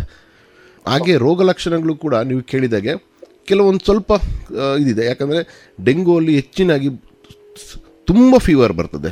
Hundred and four hundred and five ತನಕ ಹೋಗ್ತದೆ ಕೆಲವೊಮ್ಮೆ. ತುಂಬ ಸ್ವೆಟ್ಟಿಂಗ್ ಆಗ್ತದೆ, ಬೆವರ್ತದೆ. ಬಾಡಿ ಏಕ್ ಸಿಕ್ಕಾಡ್ ತುಂಬ ಬಾಡಿ ಏಕಿರ್ತದೆ ಅದರಲ್ಲಿ ಉಸಿರಾಟದ ತೊಂದರೆ ಬರೋದಿಲ್ಲ. ಇದರಲ್ಲಿ ಉಸಿರಾಟದ ತೊಂದರೆ ಬರ್ತದೆ ಕೋವಿಡಲ್ಲಿ ಕೋವಿಡಲ್ಲಿ ಅದು ಹೇಳಿದಾಗೆ ನಮಗೆ ಟೇಸ್ಟ್ ಬರೋದಾಗೆ ಆಗ್ತದೆ. ನಮಗೆ ಸ್ಮೆಲ್ಲು ಇಲ್ಲದಾಗೆ ಆಗ್ತದೆ. ಬಟ್ ಡೆಂಗು ಫೀವರ್ಸಲ್ಲಿ ಇದೆಲ್ಲ ಇರ್ತದೆ. ಅದರಲ್ಲಿ ಅದರದ್ದೇನು ಇದು ಇದಾಗೋದಿಲ್ಲ. ತಮ್ಮ ಪ್ರಶ್ನೆಗೆ ಡಾಕ್ಟರ್ ಉತ್ತರಿಸಿದ್ದಾರೆ ಅಂತ ಅಂದ್ಕೊಳ್ತೇವೆ ಸರ್. ಧನ್ಯವಾದಗಳು ಸರ್. ಥ್ಯಾಂಕ್ ಯು ಡಾಕ್ಟ್ರೇ ನಾವು ಮುಂದುವರಿಸ್ತಾ ಬಹಳ ಮಾಹಿತಿಯುಕ್ತವಾದಂತ ಉಪಯುಕ್ತವಾದಂತ ಮಾಹಿತಿಯನ್ನ ತಾವು ನೀಡ್ತಾ ಇದ್ದೀರಿ. ಜನರಲ್ಲೆಲ್ಲ ಈ ಪ್ರಶ್ನೆಗಳು ಇದೆ. ಇವತ್ತು ನಾವು ಟೆಸ್ಟ್ ಮಾಡಿಸ್ಕೊಳ್ಬೇಕಾ? ಮಾಡಿಸ್ಕೊಂಡ್ರೆ ಪಾಸಿಟಿವ್ ಬಂದ್ರೆ ಆಮೇಲೆ ನಂತರದ ಏನು? ಅದ್ರ ಬಗ್ಗೆ ತಾವೀಗ ಉತ್ತರ ಕೊಡಬೇಕು. ಪ್ರೈಮರಿ ಕಾಂಟ್ಯಾಕ್ಟು ಸೆಕೆಂಡರಿ ಕಾಂಟ್ಯಾಕ್ಟು ಈ ಬಗ್ಗೆ ಒಂದಿಷ್ಟು ನಿಜವಾಗಿ ತಾವೇ ಹೇಳಿದ ಹಾಗೆ ಗೊಂದಲಗಳು ಜೊತೆಗೆ ತಮ್ಮದೇ ಆದಂತ ಒಂದು ತಪ್ಪು ಕಲ್ಪನೆಗಳು ಎಲ್ಲೋ ಇದೆ ಅಂತ ಕೂಡ ನಾವು ಅಂದ್ಕೊಳ್ಬೇಕು. ಡಾಕ್ಟ್ರೆ ಈ ಪ್ರೈಮರಿ ಕಾಂಟ್ಯಾಕ್ಟ್ ಅಂದ್ರೆ ಏನು? ಸೆಕೆಂಡರಿ ಕಾಂಟ್ಯಾಕ್ಟ್ ಇದ್ರ ಬಗ್ಗೆ ಒಂದಿಷ್ಟು ಮಾಹಿತಿಯನ್ನು ನೀಡಬಹುದೇ ಖಂಡಿತವಾಗ್ಲು ಮೊದಲಿಗಾಗಿ ನಾನು ಹೇಳ್ಬೇಕಂದ್ರೆ ನಾನ್ ನಂಗೆ ನನ್ನ ಮನೆಯಲ್ಲಿ ನನ್ನ ಮಕ್ಕಳಿಗೆ ಟೆಸ್ಟ್ ಮಾಡಬೇಕಿದ್ರೂ ಕೆಲವು ನಮ್ಮ ಇದು ವಿರೋಧ ಇತ್ತು. ಅದು ಯಾಕೆ ಮಾಡ್ತೀರ? ಅವ್ರಿಗೆ ಏನು ಲಕ್ಷಣಗಳಿಲ್ಲ ಆದರೆ ನಾನು ಹಠ ಮಾಡಿ ಅವ್ರಿಗೆ ಟೆಸ್ಟ್ ಮಾಡಿಸಿದೆ. ಎಲ್ಲ ನೆಗೆಟಿವ್ ಬಂದಿತ್ತು. ಪ್ರೈಮರಿ ಕಾಂಟ್ಯಾಕ್ಟ್ಸ್ ಪ್ರೈಮರಿ ಕಾಂಟ್ಯಾಕ್ಟ್ ಅಂದರೆ ಒಬ್ಬ ಪರ್ ಪರ್ಸನ್ ಯಾರಾದರೂ ವ್ಯಕ್ತಿಗೆ ಪಾಸಿಟಿವ್ ಬಂದರೆ ಸರಿ. ಫಸ್ಟ್ ಅವನು ಇದ್ದ ಮನೆಯಲ್ಲಿ ಮನೆಯವರು. ಸರಿ. ಯಾರು ಅವರ ಮನೆಯಲ್ಲಿ ಇರ್ತಾರೆ? ಅವರೆಲ್ಲ ಪ್ರೈಮರಿ ಕಾಂಟ್ಯಾಕ್ಟ್ಸ್ ಆಗ್ತಾರೆ. ಇವಾಗ ಅವ್ನು ಮದುವೆ ಆಗಿದ್ರೆ ಅವನ ಹೆಂಡತಿ ಮಕ್ಕಳು ಅವ್ರ ಮನೆಯಲ್ಲಿ ಅವ್ರ ತಂದೆ ತಾಯಿಗಳಿದ್ರೆ ಅವರೆಲ್ಲ ಪ್ರೈಮರಿ ಕಾಂಟ್ಯಾಕ್ಟ್ಸ್ ಆಗ್ತಾರೆ. ಸರಿ. ಫಸ್ಟ್ ಒನ್ ಸರಿ. ಸೆಕೆಂಡ್ ಏನಂದರೆ ಈ ಪ್ರೈಮರಿ ಕಾಂಟ್ಯಾಕ್ಟ್ಸ್ ಯಾರು ಇದ್ದಾರೆ? ಈಗ ಒಬ್ಬ ವ್ಯಕ್ತಿಗೆ ಅವನ ಅವರ ಹೆಂಡತಿ ಪ್ರೈಮರಿ ಕಾಂಟ್ಯಾಕ್ಟ್ ಆಗಿ ಇರ್ತಾರೆ. ಹೆಂಡತಿ ಯಾರಾದರೂ ಇಲ್ಲಿ ಬೇರೆ ಜಾಗದಲ್ಲಿ ಕೆಲಸ ಮಾಡ್ತಾ ಇದ್ರೆ ಆ ಕೆಲಸದ ಜಾಗದಲ್ಲಿ ಅವರು ಎಲ್ಲ ಸೆಕೆಂಡರಿ ಕಾಂಟ್ಯಾಕ್ಟ್ ಆಗ್ತಾರೆ. ಸೊ ಪ್ರೈಮರಿ ಕಾಂಟ್ಯಾಕ್ಟ್ ಜೊತೆಗೆ ಯಾರು ಕಾಂಟ್ಯಾಕ್ಟ್ ಅಲ್ಲಿ ಇರ್ತಾರೆ ಅವರು ಸೆಕೆಂಡರಿ ಸೆಕೆಂಡರಿ ಕಾಂಟ್ಯಾಕ್ಟ್ಸ್ ಆಗ್ತಾ ಇರ್ತಾರೆ ಸೊ ಈಗ ಸದ್ಯಕ್ಕೆ ನಾವು ಏನ್ ಮಾಡ್ತಾ ಇದೀವಿ ಅಂದ್ರೆ ಮನೆಯವ್ರನ್ನ ಪ್ರೈಮರಿ ಕಾಂಟ್ಯಾಕ್ಟ್ಸ್ ಅಂತ ಇಡ್ತಾ ಇದ್ವಿ. ಮತ್ತೆ ಇನ್ನೊಂದು ಅವರು ಪ್ರೈಮರಿ ಪಾಸಿಟಿವ್ ಇದ್ದ ಪೇಷಂಟು ಒಂದು ಜಾಗದಲ್ಲಿ ಒಂದು ಮಿನಿಮಮ್ ಒಂದು ಸಿಕ್ಸ್ ಅವರ್ಸ್ ಏನಾದರೂ ವರ್ಕಿಂಗ್ ಮಾಡ್ತಾ ಇದ್ರೆ ಆಫೀಸ್ ಅವರು ಕೂಡ ಈಗ ಪ್ರೈಮರಿ ಕಾಂಟ್ಯಾಕ್ಟ್ ಆಗ್ತಾರೆ. ಸೊ ನಾವು ಇದ್ರದ್ದು ಸ್ಕೋಪ್ನ ನಾವು ಸ್ವಲ್ಪ ಹೆಚ್ಚು ಮಾಡಿದ್ದೀವಿ ಯಾಕಂದ್ರೆ not only the place of work not only the place of stay it is also working place ಹೌದು ಯಾಕೆಂದ್ರೆ ಅಲ್ಲಿ ಕೂಡ ಒಂದು ಅದು ಹರಡುವ ಸಾಧ್ಯತೆಗಳು ಬಹಳಷ್ಟು ಇದೆ. ಬಹಳ ಉಪಯುಕ್ತವಾದಂತಹ ಮಾಹಿತಿ ಡಾಕ್ಟ್ರೆ. ಈಗ ಮತ್ತೊಂದು ಕರೆ ನಮಗೆ ಇದೆ. ಮಾತನಾಡಿ. ನಮಸ್ತೆ. ತಮ್ಮ ಹೆಸರನ್ನ ಹೇಳಿ ಮತ್ತು ಡಾಕ್ಟರ್ ನಮ್ಮ ಜೊತೆಗೆ ಇದ್ದಾರೆ. ಪ್ರಶ್ನೆಯನ್ನ ಕೇಳಿ. ನಮಸ್ತೆ. ನಮಸ್ತೆ ಗೌರಿ ಗಣೇಶ ಹಬ್ಬದ ಶುಭಾಶಯಗಳು. ತಮಗೂ ಕೂಡ ಗೌರಿ ಹಬ್ಬದ ಶುಭಾಶಯಗಳು. ಸರ್. ನಾನು ಈಗ ಸ್ವಚ್ಛ ಸಮಾಜಕ್ಕೆ ಆರೋಗ್ಯ ನಮ್ಮ ಮನೆ ಅಂತ ಹೇಳುವ ನೆಲೆಗೆ ನಾನು ಮಾತಾಡ್ತಾ ಇದ್ದೇನೆ. ಅಂದ್ರೆ ಕೋರವನ್ನ ಬಿಟ್ಟು ಮಾತಾಡ್ತಾ ಇದ್ದೇನೆ ಸರ್. ಸರಿ ಹೇಳಿ ಅಮ್ಮ. ಹೇಳಿ. ತಮ್ಮ ಹೆಸರನ್ನ ಹೇಳಿ ಮತ್ತೆ ಕೇಳಿ. ನನ್ನ ಹೆಸರು ಮೀನಾಕ್ಷಿ ಕುಂಜೂರು ಪಂಜದಿಂದ ಮಾತಾಡ್ತಾ ಇದ್ದೀರಿ. ಸಂತೋಷ. ಹೇಳಿ ಮೇಡಮ್ ಹೇಳಿ. ಆರೋಗ್ಯ ಸುಧಾರಣೆಗೆ ಕಸದ ವಿಲಾವರಿಯು ಅತಿ ಮುಖ್ಯ ಅಲ್ವಾ ಮೇಡಮ್ ಡಾಕ್ಟರ್ ಹೇಳಿ. ಮೇಡಮ್ ಹೇಳಿ. ಮತ್ತೊಮ್ಮೆ ಹೇಳಿ. ಆರೋಗ್ಯ ಸುಧಾರಣೆಗೆ ಕಸದ ಅತಿ ಮುಖ್ಯ ಅಲ್ವಾ? ಹಾ ಕಸ ನಿವಾರಣೆಯು ಅತ್ಯಂತ ಮುಖ್ಯ ಆಗ್ತದೆ ಖಂಡಿತವಾಗಿಯೂ ಕೂಡ ಖಂಡಿತವಾಗಿಯೂ. ಹೌದು. ಅಂದ್ರೆ ಪರಿಸರ ಮಾಲಿನ್ಯ ನಿಯಂತ್ರಣ ಮಂಡಳಿಯವರು ಕಸದ ತುಂಬಾ ಚೆನ್ನಾಗಿ ಮಾಡ್ತಾ ಇದ್ದಾರೆ ಈಗ ಸಂತೋಷ. ಹಾಗೆ ಅದೊಂದು ಖುಷಿಯ ವಿಷಯ. ಆದ್ರೆ ಈಗ ಕಸ ನಿವಾರಣೆ ವಿಲೇವಾರಿ ಮಾಡುವ ಕಾರ್ಯಕರ್ತರಿದ್ದಾರಲ್ಲ. ಅವರು ಈ ಗುಡ್ಕ ಮತ್ತೆ ಪನ್ ತಿಂದು ಅದರ ಪ್ಯಾಕೆಟ್ ಅನ್ನು ಹೊರಗೆ ಹಾಕೋದನ್ನ ನಾವು ನೋಡಿದ್ದೇವೆ ಮೇಡಮ್ ಹಾಗೆ ಅದನ್ನು ಒಂದು ವಿಷಯ ಡಾಕ್ಟರ್ಗೆ ತಿಳಿಸುವ ಹಾ ಸರಿ. ಸಂತೋಷ ಮೇಡಮ್ ನಿಮ್ಮ ಸ್ವಸ್ಥ ಸಮಾಜದ ಕಳಕಳಿಯನ್ನ ಖಂಡಿತವಾಗಿ ನಾವು ಗುರುತಿಸ್ತಾ ಇದ್ದೇವೆ. ತಮ್ಮ ಫೋನ್ ಕರೆಗೆ ಧನ್ಯವಾದಗಳು. ಸರಿ. ಡಾಕ್ಟ್ರೇ ನಾವು ಮಾತನ್ನ ಮತ್ತೆ ಮುಂದುವರಿಸ್ತಾ ಬಹಳಷ್ಟು ವಿಷಯಗಳು ನಮ್ಮ ಚರ್ಚೆಗೆ ಬರ್ತಾ ಇದೆ. ತಾವೇ ಹೇಳಿದ ಹಾಗೆ ಪ್ರೈಮರಿ ಕಾಂಟ್ಯಾಕ್ಟ್ ಮತ್ತು ಸೆಕೆಂಡರಿ ಕಾಂಟ್ಯಾಕ್ಟ್ ಅಂತ ನಾವು ಏನು ಅದನ್ನ ಗುರುತಿಸಲಿಕ್ಕೆ ಸಾಧ್ಯ ಆದರೆ ಬಹುಶಃ ಕಾಯಿಲೆ ಇನ್ನಷ್ಟು ತೀವ್ರವಾಗಿ ಹರಡುವುದನ್ನು ಕೂಡ ನಾವು ಎಲ್ಲೋ ಒಂದಿಷ್ಟು ತಡೆಗಟ್ಟಬಹುದು. ಅಲ್ವಾ ಡಾಕ್ಟ್ರೆ? ಸಂತೋಷ. ಡಾಕ್ಟ್ರೆ ಇನ್ನೂ ಒಂದು ಮುಖ್ಯವಾಗಿ ಈ ಆರೋಗ್ಯ ಇಲಾಖೆಯ ಮೂಲಕ ಸರ್ಕಾರಿ ಆಸ್ಪತ್ರೆಗಳ ಮೂಲಕ ಜೊತೆಗೆ ಆರೋಗ್ಯ ಇಲಾಖೆಗಳ ಮೂಲಕ ಯಾವ ರೀತಿಯಾದಂಥ ಮಾಹಿತಿ ನೀಡುವ ಕಾರ್ಯಕ್ರಮಗಳು ಇವತ್ತು ನಡೀತಾ ಇದೆ. ಯಾಕೆಂದ್ರೆ ಬಹಳಷ್ಟು ಜನರಿಗೆ ಅದರ ಬಗ್ಗೆ ಗೊಂದಲಗಳಿದೆ. ಒಂದು ಸರ್ಕಾರಿ ಸವಲತ್ತುಗಳು, ಆರೋಗ್ಯ ಇಲಾಖೆ ಮೂಲಕ ಸಿಗುವಂತಹ ಸವಲತ್ತುಗಳ ಬಗ್ಗೆ ಮಾಹಿತಿಯ ಕೊರತೆ ಎಲ್ಲೋ ಇದೆ ಅಂತ ಅಂದ್ಕೊಳ್ತೇವೆ. ಜೊತೆಗೆ ಯಾವ ರೀತಿಯಾದಂತಹ ಆರೋಗ್ಯಕ್ಕೆ ಸಂಬಂಧಪಟ್ಟಂತಹ ಮಾಹಿತಿಗಳು, ಇದರ ಬಗ್ಗೆ ಇಲಾಖೆಯಿಂದ ಯಾವ ರೀತಿಯ ಕಾರ್ಯಕ್ರಮಗಳು ನಡೀತಾ ಇದೆ, ಇದರ ಬಗ್ಗೆ ಮಾಹಿತಿಯನ್ನು ನೀಡ್ತೀರಾ? ಖಂಡಿತವಾಗ್ಲೂ ಮೇಡಮ್ ಇದು ಮೊದಲಿಗಾಗಿ ನಾನು ಹೇಳೋದು ಇಷ್ಟ ಇಚ್ಛೆ ಪಡೋದು ಅಂದರೆ ಯಾರಾದರೂ ಒಂದು ಸರ್ಕಾರಿ ಆಸ್ಪತ್ರೆಗೆ ಯಾವುದಾದ್ರೂ ಸರ್ಕಾರಿ ಫೆಸಿಲಿಟಿಗೆ ಪಿ ಎಚ್ ಸಿ ಆಗಲಿ ಸಿ ಎಚ್ ಸಿ ಆಗಲಿ ತಾಲೂಕು ಆಸ್ಪತ್ರೆ ಆಗಲಿ ಜಿಲ್ಲಾ ಆಸ್ಪತ್ರೆ ಆಗಲಿ ಹೋಗಿದ್ರೆ ಮೊದಲಿಗೆ ಕಾಣೋದಂಥದ್ದು ನಮ್ಮ ಐ ಇ ಸಿ ಕಾರ್ಯಕ್ರಮಗಳು. ಸರಿ. ಇನ್ಫಾರ್ಮೇಷನ್ ಎಜುಕೇಷನ್ ಆ್ಯಂಡ್ ಕಮ್ಯುನಿಕೇಷನ್ ಅಂತ. ನಮ್ಮ ಪ್ರತಿ ಗೋಡೆಗಳಲ್ಲಿ national programmes health national health programmes ಏನಿದೆ ಅದ್ರ ಬಗ್ಗೆ ಕಂಪ್ಲೀಟ್ ಮಾಹಿತಿಗಳನ್ನು ನಾವು ಗೋಡೆಯಲ್ಲಿ ಬರೆದಿರ್ತೀವಿ ಇಲ್ಲಾಂದರೆ ಪೇಸ್ಟ್ ಮಾಡಿರ್ತೀವಿ. ಫಲಕಗಳು ಇರ್ತವೆ. ಹಾಗೆ ನಮ್ಮ ಆದರೆ ನಮ್ಮ ಪ್ರೈಮರಿ ನಮ್ಮ ಹೆಲ್ತ್ ಆ್ಯಂಡ್ ಫ್ಯಾಮಿಲಿ ವೆಲ್ಫೇರ್ದು ಪ್ರೈಮರಿ ಉದ್ದೇಶ ಏನಂದರೆ ಗರ್ಭಿಣಿಯರು ಹೆಣ್ಣು ಮಕ್ಕಳು ಮತ್ತು ಮಕ್ಕಳು ಇವರ ಆರೋಗ್ಯದ ವಿಷಯದಲ್ಲಿ. ನಮಗೆ ಯಾಕಂದರೆ ಮೆಟರ್ನಲ್ ಮಾರ್ಟ್ಯಾಲಿಟಿ ಅಂದರೆ ಹೌದು. ತಾಯಿಯಂದರು ಮರಣ ಹೊಂದುವಂತದ್ದು ಹೌದು. ಮತ್ತು ಮಕ್ಕಳು ಇನ್ಫ್ಯಾಂಟ್ ಮಾರ್ಟಲಿಟಿ ಇದನ್ನ ಎರಡನ್ನ ಆದಷ್ಟು ಕಮ್ಮಿ ಮಾಡೋದಂಥದ್ದು. ಯಾಕಂದ್ರೆ ಇಡೀ ವಿಶ್ವದಲ್ಲೇ ಒಂದು ದೇಶದ ಬೆಳವಣಿಗೆ ನೋಡೋದಂಥದ್ದು ಈ ಎರಡು ಪ್ಯಾರಾಮೀಟರ್ಸಲ್ಲೇ ಸರಿ. ಸೊ ಆದಷ್ಟು ನಾವು ಈ ಎರಡನ್ನ ಕಮ್ಮಿ ಮಾಡಲಿಕ್ಕೆ ನಾವು ಹಲವಾರು ಪ್ರೋಗ್ರಾಮ್ಗಳು ಮಾಡ್ತಾ ಇದ್ವಿ. ಅದಕ್ಕಾಗಿಯೇ ಜಿಲ್ಲೆಯಲ್ಲಿ ಆರ್ ಸಿ ಎಚ್ ಆಫೀಸರ್ ಅಂತ ಇದ್ದಾರೆ reproductive and child health officer ಅಂತಲೇ ಅದಕ್ಕಾಗಿಯೇ ಇದ್ದಾರೆ. ಸೊ ನಾವು ಮೊದಲಿಗಾಗಿ ನಮ್ಮ ಕಾರ್ಯಕ್ರಮದಲ್ಲಿ ನಾನು ಗೌರ್ಮೆಂಟಿಂದ ಸಿಗುವಂಥ ಸವಲತ್ತುಗಳು. ಸರಿ. ಅಂದರೆ ನಮಗೆ ಒಂದು ನಮ್ಮಲ್ಲಿ ಕಂಪ್ಲೀಟ್ ಡೇಟಾ ಇರ್ತದೆ every P H C P H ಸಿದು ಕೆಳಗೆ ಒಂದು ಸಬ್ ಸೆಂಟರ್ ಅಂತಂದು ಇರ್ತದೆ. ಸೊ ಪ್ರತಿ ಒಂದು ಸಬ್ ಸೆಂಟರಲ್ಲಿ ಒಂದು ಎ ಎನ್ ಎಮ್ಸ್ ಅಂತ ಇರ್ತದೆ. ಕಿರಿಯ ಆರೋಗ್ಯ ಸಹಾಯಕಿಯರು ಕೆಲಸ ಮಾಡ್ತಾ ಇರ್ತಾರೆ. ಸೊ ಏನಾಗ್ತದೆ ಅಂದರೆ ಇವ್ರ ಹತ್ರ ಆ ಅವರ ವ್ಯಾಪ್ತಿಗೆ ಬರೋದಂಥದ್ದು. ಮತ್ತು ಅವರ ಕೆಳಗೆ ಆಶದವರು ಕೆಲಸ ಮಾಡ್ತಾ ಇದ್ದಾರೆ ಆ ವ್ಯಾಪ್ತಿಯಲ್ಲಿ ಬರೋದಂಥದ್ದು ಎಲ್ಲ ಎಲಿಜಿಬಲ್ ಕಪಲ್. ಇ ಸಿ ಅಂತೀವಿ? ಅರ್ಹ ದಂಪತಿಗಳು ಅಂತ. ಇವರದ್ದು ಕಂಪ್ಲೀಟ್ ಡೀಟೇಲ್ಸ್ ಇರ್ತದೆ. ಸೊ ಇವರ ಮನೆ ಪ್ರತಿದಿನ ಪ್ರತಿದಿನ ಆಗಲದಿದ್ದರೂ ಸಮಯ ಬಂದಾಗ ಇವ್ ಅವರು ಮನೆ ಮನೆ ಭೇಟಿ ಮಾಡ್ತಾರೆ. ಸೊ ಆ ಮಹಿಳೆ ಮಹಿಳೆಯರದು ಅವ್ರದ್ದು ಆರೋಗ್ಯ ಕ್ಷೇಮ ಕೇಳ್ತಾರೆ. ಒಂದು ವೇಳೆ ಮಹಿಳೆ ಗರ್ಭಿಣಿ ಆದರೆ ಅದ ಅವರನ್ನು ಆದಷ್ಟು ತಕ್ಷಣ ನಾವು ಅವ್ರನ್ನ ರಿಜಿಸ್ಟರ್ ಮಾಡ್ತೀವಿ. ರಿಜಿಸ್ಟರ್ ಅಂದರೆ ಫಸ್ಟ್ ಟ್ರೈ ಮಿನಿಸ್ಟ್ರಲ್ಲಿ ಮೊದಲಿನ ಮೂರು ತಿಂಗಳು ಒಳಗೆ ನಮಗೆ ಎಂಬತ್ತೈದು ಪರ್ಸೆಂಟ್ ಶೇಕಡ ನಾವು ಗರ್ಭಿಣಿಯರನ್ನು ನಾವು ರಿಜಿಸ್ಟರ್ ಮಾಡಬೇಕಾಗ್ತದೆ. ಸೊ ರಿಜಿಸ್ಟರ್ ಮಾಡಿದ ಕೂಡಲೇ ಅವ್ರಿಗೆ ನಾವು ತಾಯಿ ಕಾರ್ಡ್ ಅಂತ ಕೊಂದು ಕೊಡ್ತೇವೆ. ಈ ತಾಯಿ ಕಾರ್ಡಲ್ಲಿ ಕಂಪ್ಲೀಟ್ ಗರ್ಭಿಣಿಯರು ಏನು ಮಾಡಬೇಕು ಏನು ಮಾಡಬಾರ್ದು ಅಂತ ಕಂಪ್ಲೀಟ್ ಮಾಹಿತಿ ಇರ್ತದೆ. ಅದೇ ರೀತಿ ನಮ್ಮ ಆರೋಗ್ಯ ಕಾರ್ಯ ಕಾರ್ಯಕರ್ತರು ಅವ್ರಿಗೆ ಮಾಹಿತಿ ಕೊಡ್ತಾ ಇರ್ತಾರೆ. ಮತ್ತು ಈ ಗರ್ಭಿಣಿಯರಿಗೆ ಬೇಕಾದಂಥ ಎಲ್ಲ test.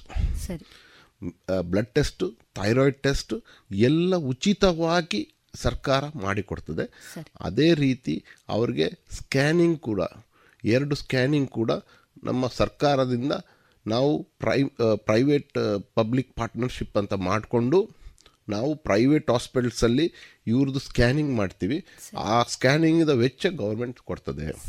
ಸೊ ಮತ್ತು ಇವರಿಗೆ ಬೇಕಾದಂಥ ಅಯನ್ ಟ್ಯಾಬ್ಲೆಟ್ಸು ಕರ್ಬಿನಾಂಶ ಟ್ಯಾಬ್ಲೆಟ್ಸು ಕ್ಯಾಲ್ಶಿಯಂ ಟ್ಯಾಬ್ಲೆಟ್ಸ್ ಆಗಲಿ ಇಲ್ಲ ಜಂತುಲಾದ ಮಾತ್ರೆಗಳಾಗಲಿ ಯಾವುದೇ ಸಮಸ್ಯೆ ಈ ವಿಷಯದಲ್ಲಿ ಬಂದರೆ ಕಂಪ್ಲೀಟ್ ಖರ್ಚು ಗೌರ್ಮೆಂಟ್ ಸರ್ಕಾರದಿಂದ ಸರ್ಕಾರ ನೀಡ್ತಾ ಇದೆ, ಅವರಿಗೆ ಬೇಕಿದ್ರೆ ಟ್ರಾನ್ಸ್ಪೋರ್ಟೇಷನ್ ಟು ದ ಹಾಸ್ಪಿಟಲ್. ಆಸ್ಪತ್ರೆಗೆ ಹೋಗುವಂಥ ವ್ಯವಸ್ಥೆ ಮತ್ತು ಪ್ರಸವ ಆದ ನಂತರ ಕೂಡ ನಾವು ಭೇಟಿ ಒಂದು ಆರು ತಿಂಗಳ ತನಕ ಕಂಪ್ಲೀಟ್ ಮಾಡ್ತಾ ಇರ್ತೀವಿ. ಸರಿ. ಡಾಕ್ಟ್ರೇ ಮಾತನ್ನ ಮತ್ತೆ ಮುಂದುವರಿಸ್ತಾ ನಡುವಿನಲ್ಲಿ ಒಂದು ಕಾಲ್ ಇದೆ. ಒಂದು ಫೋನ್ ಕಾಲ್ ಇದೆ. ಆ, ಡಾಕ್ಟ್ರು ತಮ್ಮ ಜೊತೆ ಮಾತಾಡ್ತಾರೆ. ಮಾತನಾಡಿ ಪ್ರಶ್ನೆಯನ್ನ ಕೇಳಿ. ನಮಸ್ತೆ. ನಮಸ್ತೆ. ಹಾ ಸರಿ. ಕಬಕ್ಕದಿಂದ ಮಾತನಾಡ್ತಾ ಇದ್ದೀರಿ. ಹೇಳಿ ಡಾಕ್ಟರ್ ಹತ್ರ ಪ್ರಶ್ನೆ ಕೇಳಿ. ಸರ್ ನಮಸ್ತೆ. ನಮಸ್ತೆ ಮೇಡಮ್ ಸರ್ ನನಗೆ ನಾವು ಬಸ್ಸಲ್ಲಿ ಬರ್ತಿದ್ದೇವೆ. ಏನು? ನಮ್ಮ ಸಾಮಾಜಿಕ ಬಸ್ಸಲ್ಲಿ ಬರ್ತಿರೋದು ನಾವು ಸಾಮಾಜಿಕ ಅಂತರವನ್ನು ಮೇಂಟೈನ್ ಮಾಡ್ತಿದ್ದೇವೆ ಮಾಸ್ಕ್ ಧರಿಸ್ತೇವೆ ಹ್ಯಾಂಡ್ ವಾಶ್ ಮಾಡ್ತೇವೆ ಮತ್ತೆ ಸ್ಯಾನಿಟೈಸರ್ ಕೂಡ ಯೂಸ್ ಮಾಡ್ತಿರ್ತೇವೆ. ಆದ್ರೂ ನಮಗೆ ಈಗ ಕೊರೋನಾ ದಿನದಿಂದ ದಿನಂತಕ್ಕೆ ಜಾಸ್ತಿ ಆಗ್ತಾ ಬರ್ತಾ ಉಂಟು. ಪಾಸಿಟಿವ್ ಕೇಸ್ ಚಲನೆ ಆಗ್ತಿದೆ. ನಾವು ಹೇಗೆ ಅದನ್ನು ಕಡಿಮೆ ಮಾಡ್ಕೊಳ್ಬಹುದು ಈ ಭಾರತದಲ್ಲಿ ಕೊರೋನಾ ಯಾವುದರಿಂದ ಕಡಿಮೆ ಆಗಿದೆ. ಎಲ್ಲರಿಗೂ ಕ್ವಶನ್ ಮಾರ್ಕ್ ಇದೆ. ಸರಿ. ಬಹಳ ಒಳ್ಳೆ ಪ್ರಶ್ನೆಯನ್ನ ಕೇಳಿದಿರಿ ತಾವು ಸಾಮಾಜಿಕ ಅಂತರವನ್ನ ಕಾಯ್ದುಕೊಳ್ತಾ ಇದ್ದೀರಿ ಮಾಸ್ಕ್ ಹಾಕ್ತಾ ಇದ್ದೀರಿ ಸ್ಯಾನಿಟೈಸೇಷನ್ ಅನ್ನ ಮಾಡ್ತಾ ಇದ್ರಿ ಆದ್ರೂ ಕೂಡ ಕೊರೋನಾ ಸಂಖ್ಯೆ ಜಾಸ್ತಿ ಆಗ್ತಾ ಇದೆ. ಡಾಕ್ಟರ್ ಉತ್ತರ ನೀಡ್ತಾರೆ. ಖಂಡಿತವಾಗ್ಲೂ ಅದು ನೀವು ಪ್ರಶ್ನೆ ಕೇಳಿದ್ದು ಸರಿಯಾಗಿದೆ. ಖಂಡಿತವಾಗ್ಲೂ ಇವಾಗ ನಾವು ಒಂದು ರೋಡಲ್ಲಿ ಹೋಗ್ಬೇಕಾದ್ರೆ ಮಾಸ್ಕ್ ಧರಿಸಿ ಹೋಗೋದಂತ ಎಲ್ಲರೂ ಇರ್ತಾರೆ. ಈಗ ಮಾಸ್ಕ್ ಯಾರು ಇಲ್ಲ ಅದಿದ್ರೆ ನಾವು ಒಮ್ಮೆ ಅವ್ರನ್ನ ಒಂದು ಎರಡು ಸಲ ನೋಡಲಿಕ್ಕಿದೆ, ಯಾಕೆ ಮಾಸ್ಕ್ ಧರಿಸಿಲ್ಲ ಅಂತ. ಆದರೆ ಯಾಕೆ ಜಾಸ್ತಿ ಆಗ್ತಿದೆ ಅಂದರೆ ಕಾರಣ ನಾವು ಟೆಸ್ಟಿಂಗ್ ಜಾಸ್ತಿ ಮಾಡ್ತಾ ಇದ್ದೀವಿ. ನಿಮಗೆ ಗೊತ್ತಿದ್ದಾಗೆ ಈ ಇಲ್ಲಿ ತನಕ ನಾವು ರ್ಯಾಪಿಡ್ ಆ್ಯಂಟಿಜೆನ್ ಟೆಸ್ಟ್ ಕಿಟ್ ಬಂದ ಮೇಲೆ ಸಾಧಾರಣ ನಾಲ್ಕು ಸಾವಿರದ ಇನ್ನೂರು ಟೆಸ್ಟ್ ಮಾಡಿದ್ದೀವಿ. ಎಷ್ಟು ಟೆಸ್ಟ್ ಮಾಡ್ತೀವಿ ಅಷ್ಟು ಜನಸಂಖ್ಯೆ ನಾವು ಕವರ್ ಮಾಡ್ತೀವಿ. ಸೊ ಅದರಿಂದ ಪ್ರಮಾಣದ ಪಾಸಿಟಿವ್ ಪ್ರಮಾಣ ಹೆಚ್ಚಾಗ್ತದೆ. ಈಗ ಮುಂಚಿನ ಥರ ನಾವು ಟೆಸ್ಟಿಂಗ್ ಖಾಲಿ ಮೂರು R T P C R ಮಾಡ್ತಾ ಇದ್ದಿದ್ದ ಕಾರಣ ನಮಗೆ ಟೆಸ್ಟಿಂಗಿಗೆ ತುಂಬ ವಿಳಂಬವಾಗ್ತಾ ಇತ್ತು. ನಮಗೆ ಅಷ್ಟು ಟೆಸ್ಟ್ ಮಾಡಲಿಕ್ಕೆ ಆಗ್ತಾ ಇರಲಿಲ್ಲ. ಬಟ್ ಈಗ ಏನಂದರೆ ಟೆಸ್ಟ್ ನಾವು ಜಾಸ್ತಿ ಮಾಡ್ತಾ ಇದ್ದೀವಿ. ಸೊ ಖಂಡಿತವಾಗಲೂ ಟೆಸ್ಟ್ ನಾವು ನೀವು ಹೇಳಿದಾಗೆ ಖಂಡಿತವಾಗ್ಲೂ ಹ್ಯಾಂಡ್ ವಾಶ್ ಮಾಡ್ತೀವಿ. ಕೈ ತೊಳಿತೀವಿ ಸ್ಯಾನಿಟೈಸರ್ ಹಾಕ್, ಹಾಕ್ತೀವಿ ಮಾಸ್ಕ್ ಧರಿಸ್ತೀವಿ. ಆದರೆ ಈ ವೈರಾಣು ಕೊರೋನಾ ನಾವು ಇದು ಮಾಡೋ ಮೊದಲೇ ಹರಡಿರ್ ಹರಡಿರ್ಬೋದು ಆದರೆ ಅದೇ ಹೇಳ್ತಾ ಇರೋದು ಎ ಸಿಂಪ್ಟಮ್ಯಾಟಿಕ್ ಅಂದರೆ ಸಿಮ್ಟಮ್ಸ್ ಇಲ್ಲದಿದ್ದವರು, ಯಾವ ರೋಗ ಲಕ್ಷಣಗಳು ಇಲ್ಲದಿದ್ದವರು ತುಂಬ ಜನ ಇದ್ದಾರೆ. ಅವರಿಂದ ಹರಡ, ಹರಡ್ತದೆ. ನಾವು ನಾವು ಎಷ್ಟು ಕಳಕಳಿಯಿಂದ ಕೇಳಿಕೊಂಡ್ರೂ ಕೂಡ ಕೆಲವೊಮ್ಮೆ ನಾವು ಅಂಗಡಿಗಳಿಗೆ ಹೋಗಲಿ, ನಾವು ಒಂದು ಸ್ವಲ್ಪ ಇದರಲ್ಲಿ ನೋಡಿ, ತುಂಬ ಜನ ಈ ಸಾಮಾಜಿಕ ಅಂತರ ಕಾಯ್ಕೊಳ್ಳೋದಿಲ್ಲ. ನೀವು ನೀವು ಖಂಡಿತವಾಗ್ಲೂ ಮಾಡಿದ್ದೀರಿ. ಆದರೆ ನಮಗೆ ನಿಮ್ಮಂಥ ಒಂದು ಸಿಟಿಸನ್ಸ್ ನಮ್ಮ ಪ್ರಜೆಗಳು ಇದ್ದರೆ ನಮಗೆ ತುಂಬ ಭಾರಿ ಒಳ್ಳೆಯದಾಗ್ತದೆ ಯಾಕಂದರೆ ನಮಗೆ ನಿಮ್ಮಂಥ ಸಹಾಯ ನಿಮ್ಮಂಥವರಿಂದ ಸಹಾಯ ಬಂದ್ರೇ ನಾವು ಆರೋಗ್ಯ ಇಲಾಖೆಯವರು, ನಾವು ಇನ್ನಷ್ಟು ಮುತುವರ್ಜಿಯಿಂದ ನಾವು ಕೆಲಸ ಮಾಡಲಿಕ್ಕೆ ಆಗ್ತದೆ. ಇದು ನೀವು, ನಿಮ್ಮ ಪ್ರಶ್ನೆಗೆ ನಾನು ಉತ್ತರಿಸಿದ್ದೀನಿ ಅಂತ ಹೇಳ್ತೀನಿ. ಯಾಕಂದರೆ ನಾವು ಆದಷ್ಟು ಟೆಸ್ಟಸ್ ಜಾಸ್ತಿ ಮಾಡ್ತಿದ್ದೀವಿ ನಮಗೆ ದಿನಕ್ಕೆ ನಮಗೆ ಟಾರ್ಗೆಟ್ ಕೊಟ್ಟಿದ್ದಾರೆ. ಈಗ ನಾಲ್ನೂರ ಇಪ್ಪತ್ತೈದು ಟೆಸ್ಟ್ ದಿನಕ್ಕೆ ನಾವು ಪುತ್ತೂರಿನಲ್ಲಿ ಮಾಡಬೇಕಾಗ್ತದೆ. ಮೊದಲು ಈ ಟಾರ್ಗೆಟ್ ಇರಲಿಲ್ಲ. ಮೊದಲು ಸಾಧಾರಣ ಮೂವತ್ತು, ನಲ್ವತ್ತು, ಐವತ್ತು ಟೆಸ್ಟ್ ಅಷ್ಟೇ ಆಗ್ತಿತ್ತು, ಸೀಮಿತ ಆಗ್ತಿತ್ತು. ಈಗ ಹತ್ತು ಪಾಲು ಟೆಸ್ಟ್ ಜಾಸ್ತಿ ಮಾಡ್ತಾ ಇದ್ದೀವಿ. ಹಾಗಾಗಿ ಪಾಸಿಟಿವ್ ಕೇಸ್ ಕೂಡ ನಮಗೆ ಜಾಸ್ತಿ ಕಂಡು ಬರ್ತಾ ಇದೆ. ಬಹುಶಃ ತಮ್ಮ ಪ್ರಶ್ನೆಗೆ ಡಾಕ್ಟರ್ ಉತ್ತರಿಸಿದ್ದಾರೆ ಅಂತ ತಿಳ್ಕೊಳ್ತೇವೆ. ತಮ್ಮ ಕರೆಗೆ ರೇಡಿಯೋ ಪಂಚಜನ್ಯದ ವತಿಯಿಂದ ಧನ್ಯವಾದಗಳು ಮೇಡಮ್ ಡಾಕ್ಟ್ರೇ ನಾವು ಮತ್ತೆ ಮಾತನ್ನ ಮುಂದುವರಿಸ್ತಾ ಆರೋಗ್ಯ ಇಲಾಖೆಯ ಸವಲತ್ತುಗಳ ಬಗ್ಗೆ ತಾವು ಮಾತಾಡ್ತಾ ಇದ್ದೀರಿ. ಗರ್ಭಿಣಿ ಸ್ತ್ರೀಯರಿಗೆ ನಾವು ಮಾತಾಡಿ ಉಳಿದಂತೆ ಸವಲತ್ತುಗಳ ಬಗ್ಗೆ ತಾವು ಏನು ಹೇಳಲಿಕ್ಕೆ ಉಳಿದಂತೆ ಇಷ್ಟಪಡ್ತೀರಿ? ನಾವು ನೋಡಿ ನಮ್ಮ ಮತ್ತೆ ಮಕ್ಕಳದು. ಈಗ ಯಾಕಂದ್ರೆ ಮಕ್ಕಳು ಮುಂಚಿನ ನಮ್ಮ ಮುಂದಿನ ನಮ್ಮ ಪ್ರಜೆಗಳು ಹೌದು. ಆರೋಗ್ಯವಂತ ಪ್ರಜೆಗಳಾಗಬೇಕು. ಸರಿ. ಯಾಕಂದ್ರೆ ಆರೋಗ್ಯ ಇದ್ರೆ ಮಾತ್ರ ಅವರು ಮುಂದಿನ ನಮ್ಮ ದೇಶಕ್ಕೆ ಏನಾದರೂ ಒಂದು ಕೊಡುವಂಥದ್ದು. ಆಗ್ತದೆ. ಹೌದು. They will be a good tax payer at least ಸರಿ. ಸೊ ಹಾಗಾಗಿ ಎಲ್ಲ ಮಕ್ಕಳಿಗೆ ಎರಡು ವರ್ಷ ತನಕ ಕಂಪ್ಲೀಟ್ ಇಮ್ಯುನೈಸೇಷನ್ ಪ್ರೋಗ್ರಾಮ್ ಕೂಡ ಹಮ್ಮಿಕೊಂಡಿದೆ. ಎರಡು ವರ್ಷ ತನಕ ಎಲ್ಲ ಇಮ್ಯುನೈಸೇಷನ್ ಆದ ಮಕ್ಕಳಿಗೆ ಕಂ ಫುಲ್ ಇಮ್ಯುನೈಸ್ ಚೈಲ್ಡ್ ಅಂತ ಒಂದು ಮಾಡ್ತೀವಿ. ಸರಿ. ಸೊ ಈಗ ಹೊಸದಾಗಿ ರೋಟ ವೈರಸ್ ಅಂತ ನಾವು ಇಂಟ್ರಡ್ಯೂಸ್ ಕೂಡ ಮಾಡಿದ್ದೀವಿ. ರೋಟ ವೈರಸ್ ಅಂದರೆ ಈ ಬೇದಿಯಿಂದ ನರಳುತ್ತಿದ್ದ ಮಕ್ಕಳು. ಅದರಲ್ಲಿ ಡೆತ್ ಕೂಡ ತುಂಬ ಆಗ್ತಾ ಇತ್ತು ನಮ್ಮ ದೇಶದಲ್ಲಿ. ಸೊ ರೋಟಾ ವೈರಸ್ ಅಂತ ಈ ವೈರಸ್ಸಿಂದ ಬೇದಿ ಆಗ್ತಾ ಇತ್ತು ಬೇದಿ ವಾಂತಿ ಅಲ್ಲ ಸೊ ಅದಕ್ಕೂ ಕೂಡ ನಾವು ಈಗ ಇಂಟ್ರಡ್ಯೂಸ್ ಮಾಡಿದ್ವಿ. ಆ್ಯಂಡ್ ದೀಸ್ ವ್ಯಾಕ್ಸಿನ್ಸ್ ತುಂಬ ಎಕ್ಸ್ಪೆನ್ಸಿವ್ ಆ್ಯಕ್ಚುಲಿ ಪ್ರೈವೇಟ್ ಸೆಕ್ಟರ್ಗೆ ಹೋದರೆ ಸಾವಿರ ಗಟ್ಟಲೆ ಆಗ್ತದೆ ಇದೇ ಸೇಮ್ ವ್ಯಾಕ್ಸಿನ್ ನಾವು ಗೌರ್ಮೆಂಟ್ ಸೆಟಪ್ಪಲ್ಲಿ ಇದು ಫ್ರೀಯಾಗಿ ಮಾಡಿಕೊಡ್ತಿದ್ವಿ. ಅದು ಕೂಡ ನಾವು ಪ್ರತಿ ಗುರುವಾರ ಎಲ್ಲ ಆರೋಗ್ಯ ಕೇಂದ್ರಗಳಲ್ಲಿ ಇಮ್ಯುನೈಸೇಷನ್ ಸೆಷನ್ಸ್ ಅಂತ ಮಾಡ್ತೀವಿ. ಆ ಸೆಷನ್ಸಲ್ಲಿ ಆ ಏರಿಯಾದು ಎಲ್ಲ ಯಾವ ಮಕ್ಕಳಿದ್ದಾರೆ ಅವ್ರನ್ನ ಇಮ್ಯುನೈಸ್ ಮಾಡ್ತೀವಿ. ಒಂದು ವೇಳೆ ಇಮ್ಯುನೈಸೇಷನ್ ತಪ್ಪಿದರೆ ನಾವು ಅವ್ರಿಗೆ ಫೋನ್ ಮಾಡಿ ಬರೋ ವಾರ ಬರೋದಾಗೆ ಮಾಡ್ತೀವಿ. ಸೊ ಇವತ್ತಿನ ಮಾತೆ ಅದು ಆರೋಗ್ಯ ಅದು. ಆರೋಗ್ಯ ಇಲ್ಲದಿದ್ರೆ ನಮ್ಮ ನಾವು ವ್ಯರ್ಥ ಅಂತ ಸ್ವಸ್ಥ ಸಮಾಜದ ನಿರ್ಮಾಣಕ್ಕೆ ಸರ್ಕಾರ ಬಹಳಷ್ಟು ಕಾರ್ಯಕ್ರಮಗಳನ್ನು ಕಾರ್ಯಕ್ರಮ ನಡೆಸ್ತಾ ಇದೆ. ಹೌದು ಡಾಕ್ಟರ್. ಹಾಗೆ ಈಗಿನ್ನೊಂದು ನಮ್ಮಲ್ಲಿ ದೇಶದಲ್ಲಿ ಕಾಯ್ ಕಾಡ್ತಾ ಇರೋದಂಥದ್ದು ಟಿ ಬಿ ಕಾಯಿಲೆ. ಸರಿ. ಟಿ ಬಿ ಈಗ ನಮ್ಮ ದೇಶದಲ್ಲಿ ಮ್ಯಾಕ್ಸಿಮಮ್ ಇವತ್ತಿಗೂ ಇವತ್ತಿಗೂ ಡೆತ್ ಆಗ್ತಾ ಇರೋದು ಕೋವಿಡಿಂದಲ್ಲ ಇದು ಟ್ಯೂಬರ್ಕುಲೋಸಿಸ್ ಇಂದ ಸಾಧಾರಣ ಇಪ್ಪತ್ತು ಲಕ್ಷ ಜನ ವರ್ಷದಲ್ಲಿ ಟ್ಯೂಬರ್ಕ್ಯುಲೋಸಿಸ್ ಮತ್ತು ಟ್ಯೂ ಅದರ ಕಾಂಪ್ಲಿಕೇಶನ್ಸಿಂದ. ಸಾಯ್ತಾ ಇದ್ದಾರೆ. ಸೊ ಟ್ಯೂಬರ್ಕ್ಯುಲೋಸಿಸ್ನ ಅಂದರೆ ಕ್ಷಯರೋಗವನ್ನು ನಾವು ಕಾಪ್ ನಾವು ಆ್ಯಕ್ಚುಲಿ ನಮಗೆ ಟಾರ್ಗೆಟ್ ಟ್ವೆಂಟಿ ಟ್ವೆಂಟಿ ಫೈಯಲ್ಲಿ ನಾವು ಟಿ ಬಿ ಮುಕ್ತ ದೇಶ ದೇಶ ಆಗಬೇಕು ಅಂತ ನಮ್ಮ ಪ್ರಧಾನಿ ಮಂತ್ ಪ್ರಧಾನಮಂತ್ರಿ ಹೇಳಿದ್ದಾರೆ. ಕೆಲವು ದೇಶಗಳು ಆಗಿದೆ ಈ ಥರ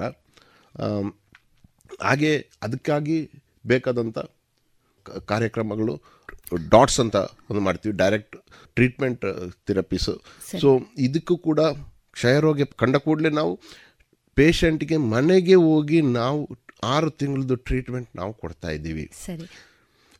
ಸೊ ಆ್ಯಂಡ್ ಅವ್ರನ್ನ ಪ್ರತಿ ಎರಡು ತಿಂಗಳಿಗೆ ಅವರ ಕಪಾಲೇಪನವನ್ನು ತೆಗೆದು ನಾವು ಪರೀಕ್ಷೆ ಮಾಡ್ತೀವಿ. ಮತ್ತೆ ಅದೇ ರೀತಿ ಆ ಪೇಷಂಟ್ಗೆ ಪ್ರತಿ ತಿಂಗಳು ಐನೂರು ರೂಪಾಯಿ ಡಿ ಬಿ ಟಿ ಮಾಡ್ತೀವಿ. ಈ ಡಿ ಬಿ ಟಿ ಯಾಕೆ ಅಂದರೆ ಅವ್ರಿಗೆ ಆಹಾರ ಒಳ್ಳೆ ಆಹಾರ ಒಂದು ತಗೊಳ್ಳಿಕ್ಕೆ. ಯಾಕಂದರೆ ಟಿ ಬಿ ಪೇಷಂಟ್ಸ್ಗೆ ಅವರು ಅವ್ರದ್ದು ವೆಯ್ಟ್ ಲಾಸ್ ಆಗ್ತದೆ. ಸೊ ಅವ್ರದ್ದು ಫುಡ್ಗಾಗಿ ಎವ್ರಿ ಮಂತ್ ಪ್ರತಿ ತಿಂಗಳು ಐನೂರು ರೂಪಾಯಿ ನಾವು ಅವರ ಬ್ಯಾಂಕ್ ಅಕೌಂಟ್ಗೆ ಜಮೆ ಆಗ್ತದೆ. ಹೌದು ಹೌದು.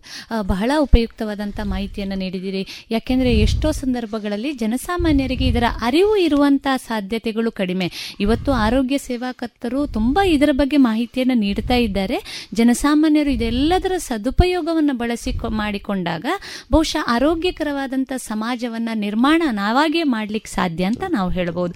ಡಾಕ್ಟ್ರೆ ಮತ್ತೆ ಮುಂದುವರಿಸ್ತಾ.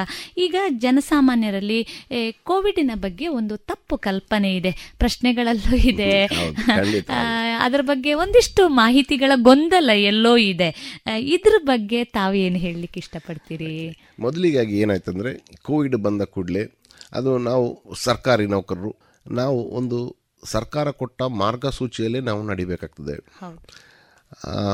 ಮೊದಲಿಗಾಗಿ ಕೊರೋನಾ ಯಾರಿಗಾದರೂ ಪಾಸಿಟಿವ್ ಬಂದರೆ ಅದು ಒಂದು ದೊಡ್ಡ ಕಂಟೈನ್ಮೆಂಟ್ ಝೋನ್ ಅಂತ ಮಾಡ್ತಾ ಇದ್ವಿ. ನಮಗೆಲ್ಲ ಗೊತ್ತಿದೆ. ನಮ್ಮ ಪುತ್ತೂರಲ್ಲಿ ಒಂದು ಒಂದು ಏರಿಯಾನೇ ನಾವು ಲಾಕ್ ಡೌನ್ ಮಾಡ್ತಾ ಇದ್ವಿ. ಏನೋ ಒಂದು ಭಯ ತಪ್ಪಾಗಿದೆ ಅನ್ನುವ ರೀತಿಯ ಕೆಲವರು ಹೌದು. ಕೆಲವರು ಆ ಪಕ್ಕದ ಮಾರ್ಗದಲ್ಲಿ ಹೋಗೋದು ಕೂಡ ಬಿಟ್ಟಿದ್ರು.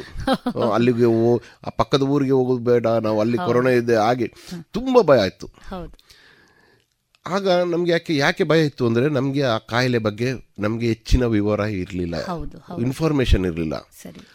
ಬಟ್ ಈಗ ಬರ್ತಾ ಬರ್ತಾ ನಮಗೆ ಏನಾಗಿದೆ ಗೊತ್ತಾಗಿದೆ ಇದ್ರ ಕಾಯಿಲೆ ಬಗ್ಗೆ ಇದ್ರ ಕಾಂಪ್ಲಿಕೇಶನ್ ಬಗ್ಗೆ ಇದನ್ನ ಹೇಗೆ ಟ್ರೀಟ್ ಮಾಡೋದಂಥದ್ದು ಸೊ ಈ ಮತ್ತು ಇನ್ನೊಂದು ಇನ್ನೂ ಕೂಡ ಕೆಲವು ಜನರಲ್ಲಿ ಮನಸ್ಸಲ್ಲಿದೆ. ಸ್ಟಿಗ್ಮಟೈಸೇಷನ್ ಅಂದರೆ ಕೊರೋನಾ ಬಂದವ್ರನ್ನ ಒಂದು ರೀತಿಯಲ್ಲಿ ನೋಡೋದು. ಒಂದು ಅವರು ಗುಣಮುಖರಾಗಿ ಹೊರಗೆ ಬಂದರೂ ಕೂಡ ಅವ್ರ ಹತ್ರ ಸಂಪರ್ಕ ಇಟ್ಕೊಳ್ಳೋದಿಲ್ಲ. ಅವರನ್ನು ದೂರ ಇಡೋದು. ಸಮಾಜದಿಂದ ದೂರ ಇಡೋದು ಕೆಲವರು ಒಂದು ದೃಷ್ಟಿ. ಬಟ್ ಇದನ್ನ ನಾವು ಬಿಡ್ಬೇಕು. ಯಾಕಂದ್ರೆ ವೈರಲ್ ಡಿಸೀಸ್ ಅಷ್ಟೇ. ಅದನ್ನ ಬಿಟ್ಟು ಇನ್ನೇನಿಲ್ಲ. ಎಲ್ಲರೂ ಗುಣಮುಖರಾಗಿ ಬರ್ತಾರೆ ಅವರವರ ಕೆಲಸಕ್ಕೆ ಬರ್ತಾರೆ. ನಮ್ಮ ಆರೋಗ್ಯ ಇಲಾಖೆಯಲ್ಲಿ ತುಂಬ ಜನರು ಪಾಸಿಟಿವ್ ಬಂದಿದ್ದಾರೆ. ಕೆಲಸಕ್ಕೆ ಬರ್ತಾರೆ. ನಾವು ವೆಲ್ಕಮ್ ಮಾಡ್ತೀವಿ. ನಾವೇನು ಅವ್ರನ್ನ ಯಾವ ರೀತಿಯಲ್ಲಿ ನೋಡಬೇಕು? ಅದೇ ರೀತಿ ಖಂಡಿತವಾಗ್ಲೂ ಜನರು ಇದ್ರ ಬಗ್ಗೆ ಒಂದು ಆ ಒಂದು ಸ್ಟಿಗ್ಮಟೈಸೇಷನ್ ಮಾಡಬಾರ್ದು. ಜನರಿಗೆ ಪಾಸಿಟಿವ್ ಬಂದರೆ ಅವರಾಗಲಿ ಅವ್ರಂತ ಸ್ವಲ್ಪ ಪ್ರೀತಿಯಿಂದ ನೋಡ್ಕೊಳ್ಳಿ. ಅವರು ಗುಣಮುಖರಾಗಿ ಬಂದ ಮೇಲೆ ಸಮಾಜದಲ್ಲಿ ಅವ್ರನ್ನ ಒಪ್ಕೊಳ್ಳಿ. ಈ ಒಂದು ಸ್ಟಿಗ್ಮಟೈಸೇಷನ್ ಮಾಡಬೇಡಿ ಅಂತ ನಾನು ಕೇಳ್ಕೊಳ್ತೀನಿ. ಯಾಕೆಂದ್ರೆ ಇದು ಒಂದು ಸಾಂಕ್ರಾಮಿಕ ಕಾಯಿಲೆ ಆಗಿರುವುದರಿಂದ ಹರಡುವ ಕಾರಣದಿಂದಾಗಿ ನಾವು ಜಾಗರೂಕತೆ ತೆಗೆದುಕೊಳ್ಬೇಕಷ್ಟೇ ಹೊರತು ಬೇರೆ ಯಾವುದೇ ರೀತಿಯಾದಂತ ಕಾಯಿಲೆ ಇದೆ ಅಲ್ಲ ಅನ್ನೋದನ್ನ ನಾವು ಒಪ್ಪಿಕೊಳ್ಳಬೇಕಾದ ಅನಿವಾರ್ಯತೆ ಇದೆ ಅಲ್ವಾ ಡಾಕ್ಟರ್? ಬಹಳ ಸಂತೋಷ. ಡಾಕ್ಟರ್ ಇನ್ನೂ ಒಂದು ಮುಖ್ಯವಾಗಿ ಒಂದು ಈ ಪುತ್ತೂರಿನಲ್ಲಿ ತಾಲೂಕು ಅಧಿಕಾರಿಯಾಗಿ ತಾವು ಕೆಲಸ ಮಾಡ್ತಾ ಇದ್ದೀರಿ. ಪುತ್ತೂರಿನಲ್ಲಿ ಒಟ್ಟು ಅಂಕಿ ಅಂಶಗಳನ್ನ ನಾವು ಹೇಳೋದಾದ್ರೆ ಒಂದು ಎಷ್ಟು ಕೇಸುಗಳು ಈ ಸಂದರ್ಭದಲ್ಲಿ ದಾಖಲಾಗಿದೆ. ಜೊತೆಗೆ ಎಷ್ಟು ಜನ ಗುಣಮುಖರಾಗಿದ್ದಾರೆ. ಇದರ ಬಗ್ಗೆ ಒಂದಿಷ್ಟು ಅಂಕಿ ಅಂಶಗಳನ್ನು ನೀಡಬಹುದೇ ಖಂಡಿತವಾಗಲೂ. ಇಲ್ಲಿ ತನಕ ನಾವು ಸಾಧಾರಣ ಒಂದು ನಾಲ್ಕು ಸಾವಿರದ ಇನ್ನೂರು ನಾವು ಟೆಸ್ಟ್ ಮಾಡಿದ್ವಿ. ಇದರಲ್ಲಿ ನಮಗೆ ಟೋಟಲ್ ಆಗಿ ಇಲ್ಲಿ ತನಕ ನಮ್ಮ ತಾಲೂಕಿನಲ್ಲಿ ಐನೂರ ನಲವತ್ತ ಮೂರು ಪಾಸಿಟಿವ್ ಪೇಷಂಟ್ಸ್ ನಾವು ಕಂಡಿಡಿದ್ವಿ ಸರಿ. ಇದರಲ್ಲಿ ಈಗ ಅಟ್ ಪ್ರೆಸೆಂಟ್ ಇರೋದಂಥದ್ದು ಖಾಲಿ ನೂರ ತೊಂಬತ್ತ ನಾಲ್ಕು ಪೇಷಂಟು ಇದರಲ್ಲಿ ಕೂಡ ನಾನು ಏನು ಹೇಳಬೇಕಂದ್ರೆ ಸಂತೋಷದಲ್ಲಿ ಹೇಳ್ತಾ ಇದ್ದೀನಿ. ಇದರಲ್ಲಿ ಖಾಲಿ ಆರು ಜನ ಮಾತ್ರ ವಿವಿಧ ಆಸ್ಪತ್ರೆಗಳಲ್ಲಿ ಇದ್ದಾರೆ. ನೂರ ನಲವತ್ತ ಒಂಬತ್ತರಲ್ಲಿ ಉಳಿದವರೆಲ್ಲ ಹೋಮ್ ಕ್ವಾರಂಟೈನ್ ಅಲ್ಲಿ ಇದ್ದಾರೆ. ಬಹಳ ಸಂತೋಷ.